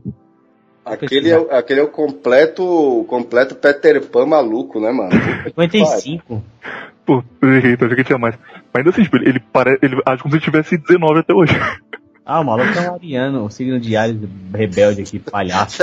Não, toda, vez, toda vez que o Mochila vê com esse negócio de ariano, eu já imagino um maluco com as trancinhas, um machado lá nas steps, não sei da onde. Aí, o último episódio que eu falei com ele, ele falou isso é a mesma fita, eu fico pensando, para com esse negócio aí. É que meu pai, meu pai é ariano também, pô. É, é bom que ele, ele fala nos outros episódios como se todo mundo manjasse. Ele fala, ah, esse fulano também é de escorpião. Beleza? Ele só manda essa se todo mundo soubesse o que significa automaticamente. É, então, ele falou, galera, muito obrigado pelo, pelo convite. Eu conheci vocês pelo Só Droga. Eu, antes de ouvir, eu fiquei pensando, puta, cara, isso aqui, tipo, na minha cabeça. O programa chama Só Droga. Deve ser os caras falando que maconha faz bem, que é pra turma usar, temos que abrir a cabeça. Eu demorei, tipo, eu demorei uns três programas pra ouvir, e aí al- alguém me mandou, acho que alguém do Telegram, né? Falou, cara, ouve esse programa aqui. Aí eu falei, ah, vamos lá, né? Aí quando eu abri e vi, tipo, logo no começo já falando drogado não prestava, que, que vocês iam contar a história de vocês, eu falei, beleza, esses caras aqui são, são, são bons. E, tipo, o que vocês fazem de, de ter vivido o negócio e falar sobre é maravilhoso, cara, porque não existe isso. Não existe. Geralmente, quando você tem, tipo, o Rafael William, que é um cara famoso desse meio, ele tem muito aquele papinho de não, nós temos que entender, porque a pessoa que está na drogadição, ela tem que ser abraçada. É, isso, é- isso é- assim, isso não funciona, cara. A gente descobriu porque muita gente que ouviu a gente depois falou: caralho, mano, o que vocês falam? Você fala de um jeito que eu nunca ouvi ninguém falar e isso daí me ajudou, mano. Tá entendendo? Eu vi o quanto eu era merda mesmo. Vocês metem a Red Pill, como os jovens dizem. E é bom pra caralho, cara. Valeu. Depois você, depois você chegou a ouvir o, o- aquele, o Rusga também, né? Ouvi, eu vi, comecei pelo Sodroga, eu gostei tanto, cara, que eu, tipo, eu ouvi o Sodroga, aí eu mandei pro, pro menino Felinto e pro menino Raj, que são meus amigos que eu sabia que eles iam gostar muito. Felinto ficou maluco, tipo, Felinto ouviu todos os programas de vocês e- e- direto. Ele começou a ouvir, tipo, no outro dia, sete da manhã, ele falou, ah, acabei aqui agora, nem consegui dormir, tô ouvindo direto. E eu ouvi, tipo, todos os Sodroga, aí fui fazer outras coisas, aí, tipo, dois, três dias depois eu fu- fui ouvir o Rusga, ouvi tudo também. Muito bom, tipo, vocês, vocês são realmente muito bons e o que vocês fazem é foda. É um negócio que. Eu até falei pra vocês no final do ano. Daqui a 3, 4 anos vai ter gente chegando pra vocês e falando, cara, graças a vocês, tipo, 2021 ou 2022 foi o melhor ano da minha vida. Eu resolvi um monte de coisa que eu tinha pra resolver e tô bem hoje, graças ao podcast de vocês. Isso aí vai ter um impacto gigantesco no futuro que vocês nem imaginam agora ainda. É, realmente, acho que também teve esses negócios de podcast, como eu comecei a ouvir o Menefrego e o Sociedade Primitiva, também foi a mesma caminhada. Acho que tem esse bagulho, esse ciclo de, de, de, de ajuda, né? Você mencionou lá no, no, no comentário e, pois é, muito bom, cara. Isso é, isso é bom demais, cara. E eu- eu ouvi essas palavras de você, que era que você, quando fazia lá o Contraversão e, e todos os outros conteúdos, tipo, nós já tínhamos você como uma referência, ouvir essas palavras de você, cara, também é muito gratificante, cara. Você ajudou a gente pra caramba também. Valeu, cara, muito obrigado. Como ninguém, ninguém solta a mão de ninguém, é a frase que eu criei aqui agora, bora as mãos aí imaginárias. Caralho, essa, da- essa daí vai ser. Essa daí é muito boa, hein, mano? Cara. Isso aí tem futuro. Bom, vamos terminando aqui então. Firmeza, William. Muito obrigado e valeu, hein, cara. Valeu, Valeu. cara. Falou, falou pros ouvintes aí, até mais. Até mais. Valeu. Falou.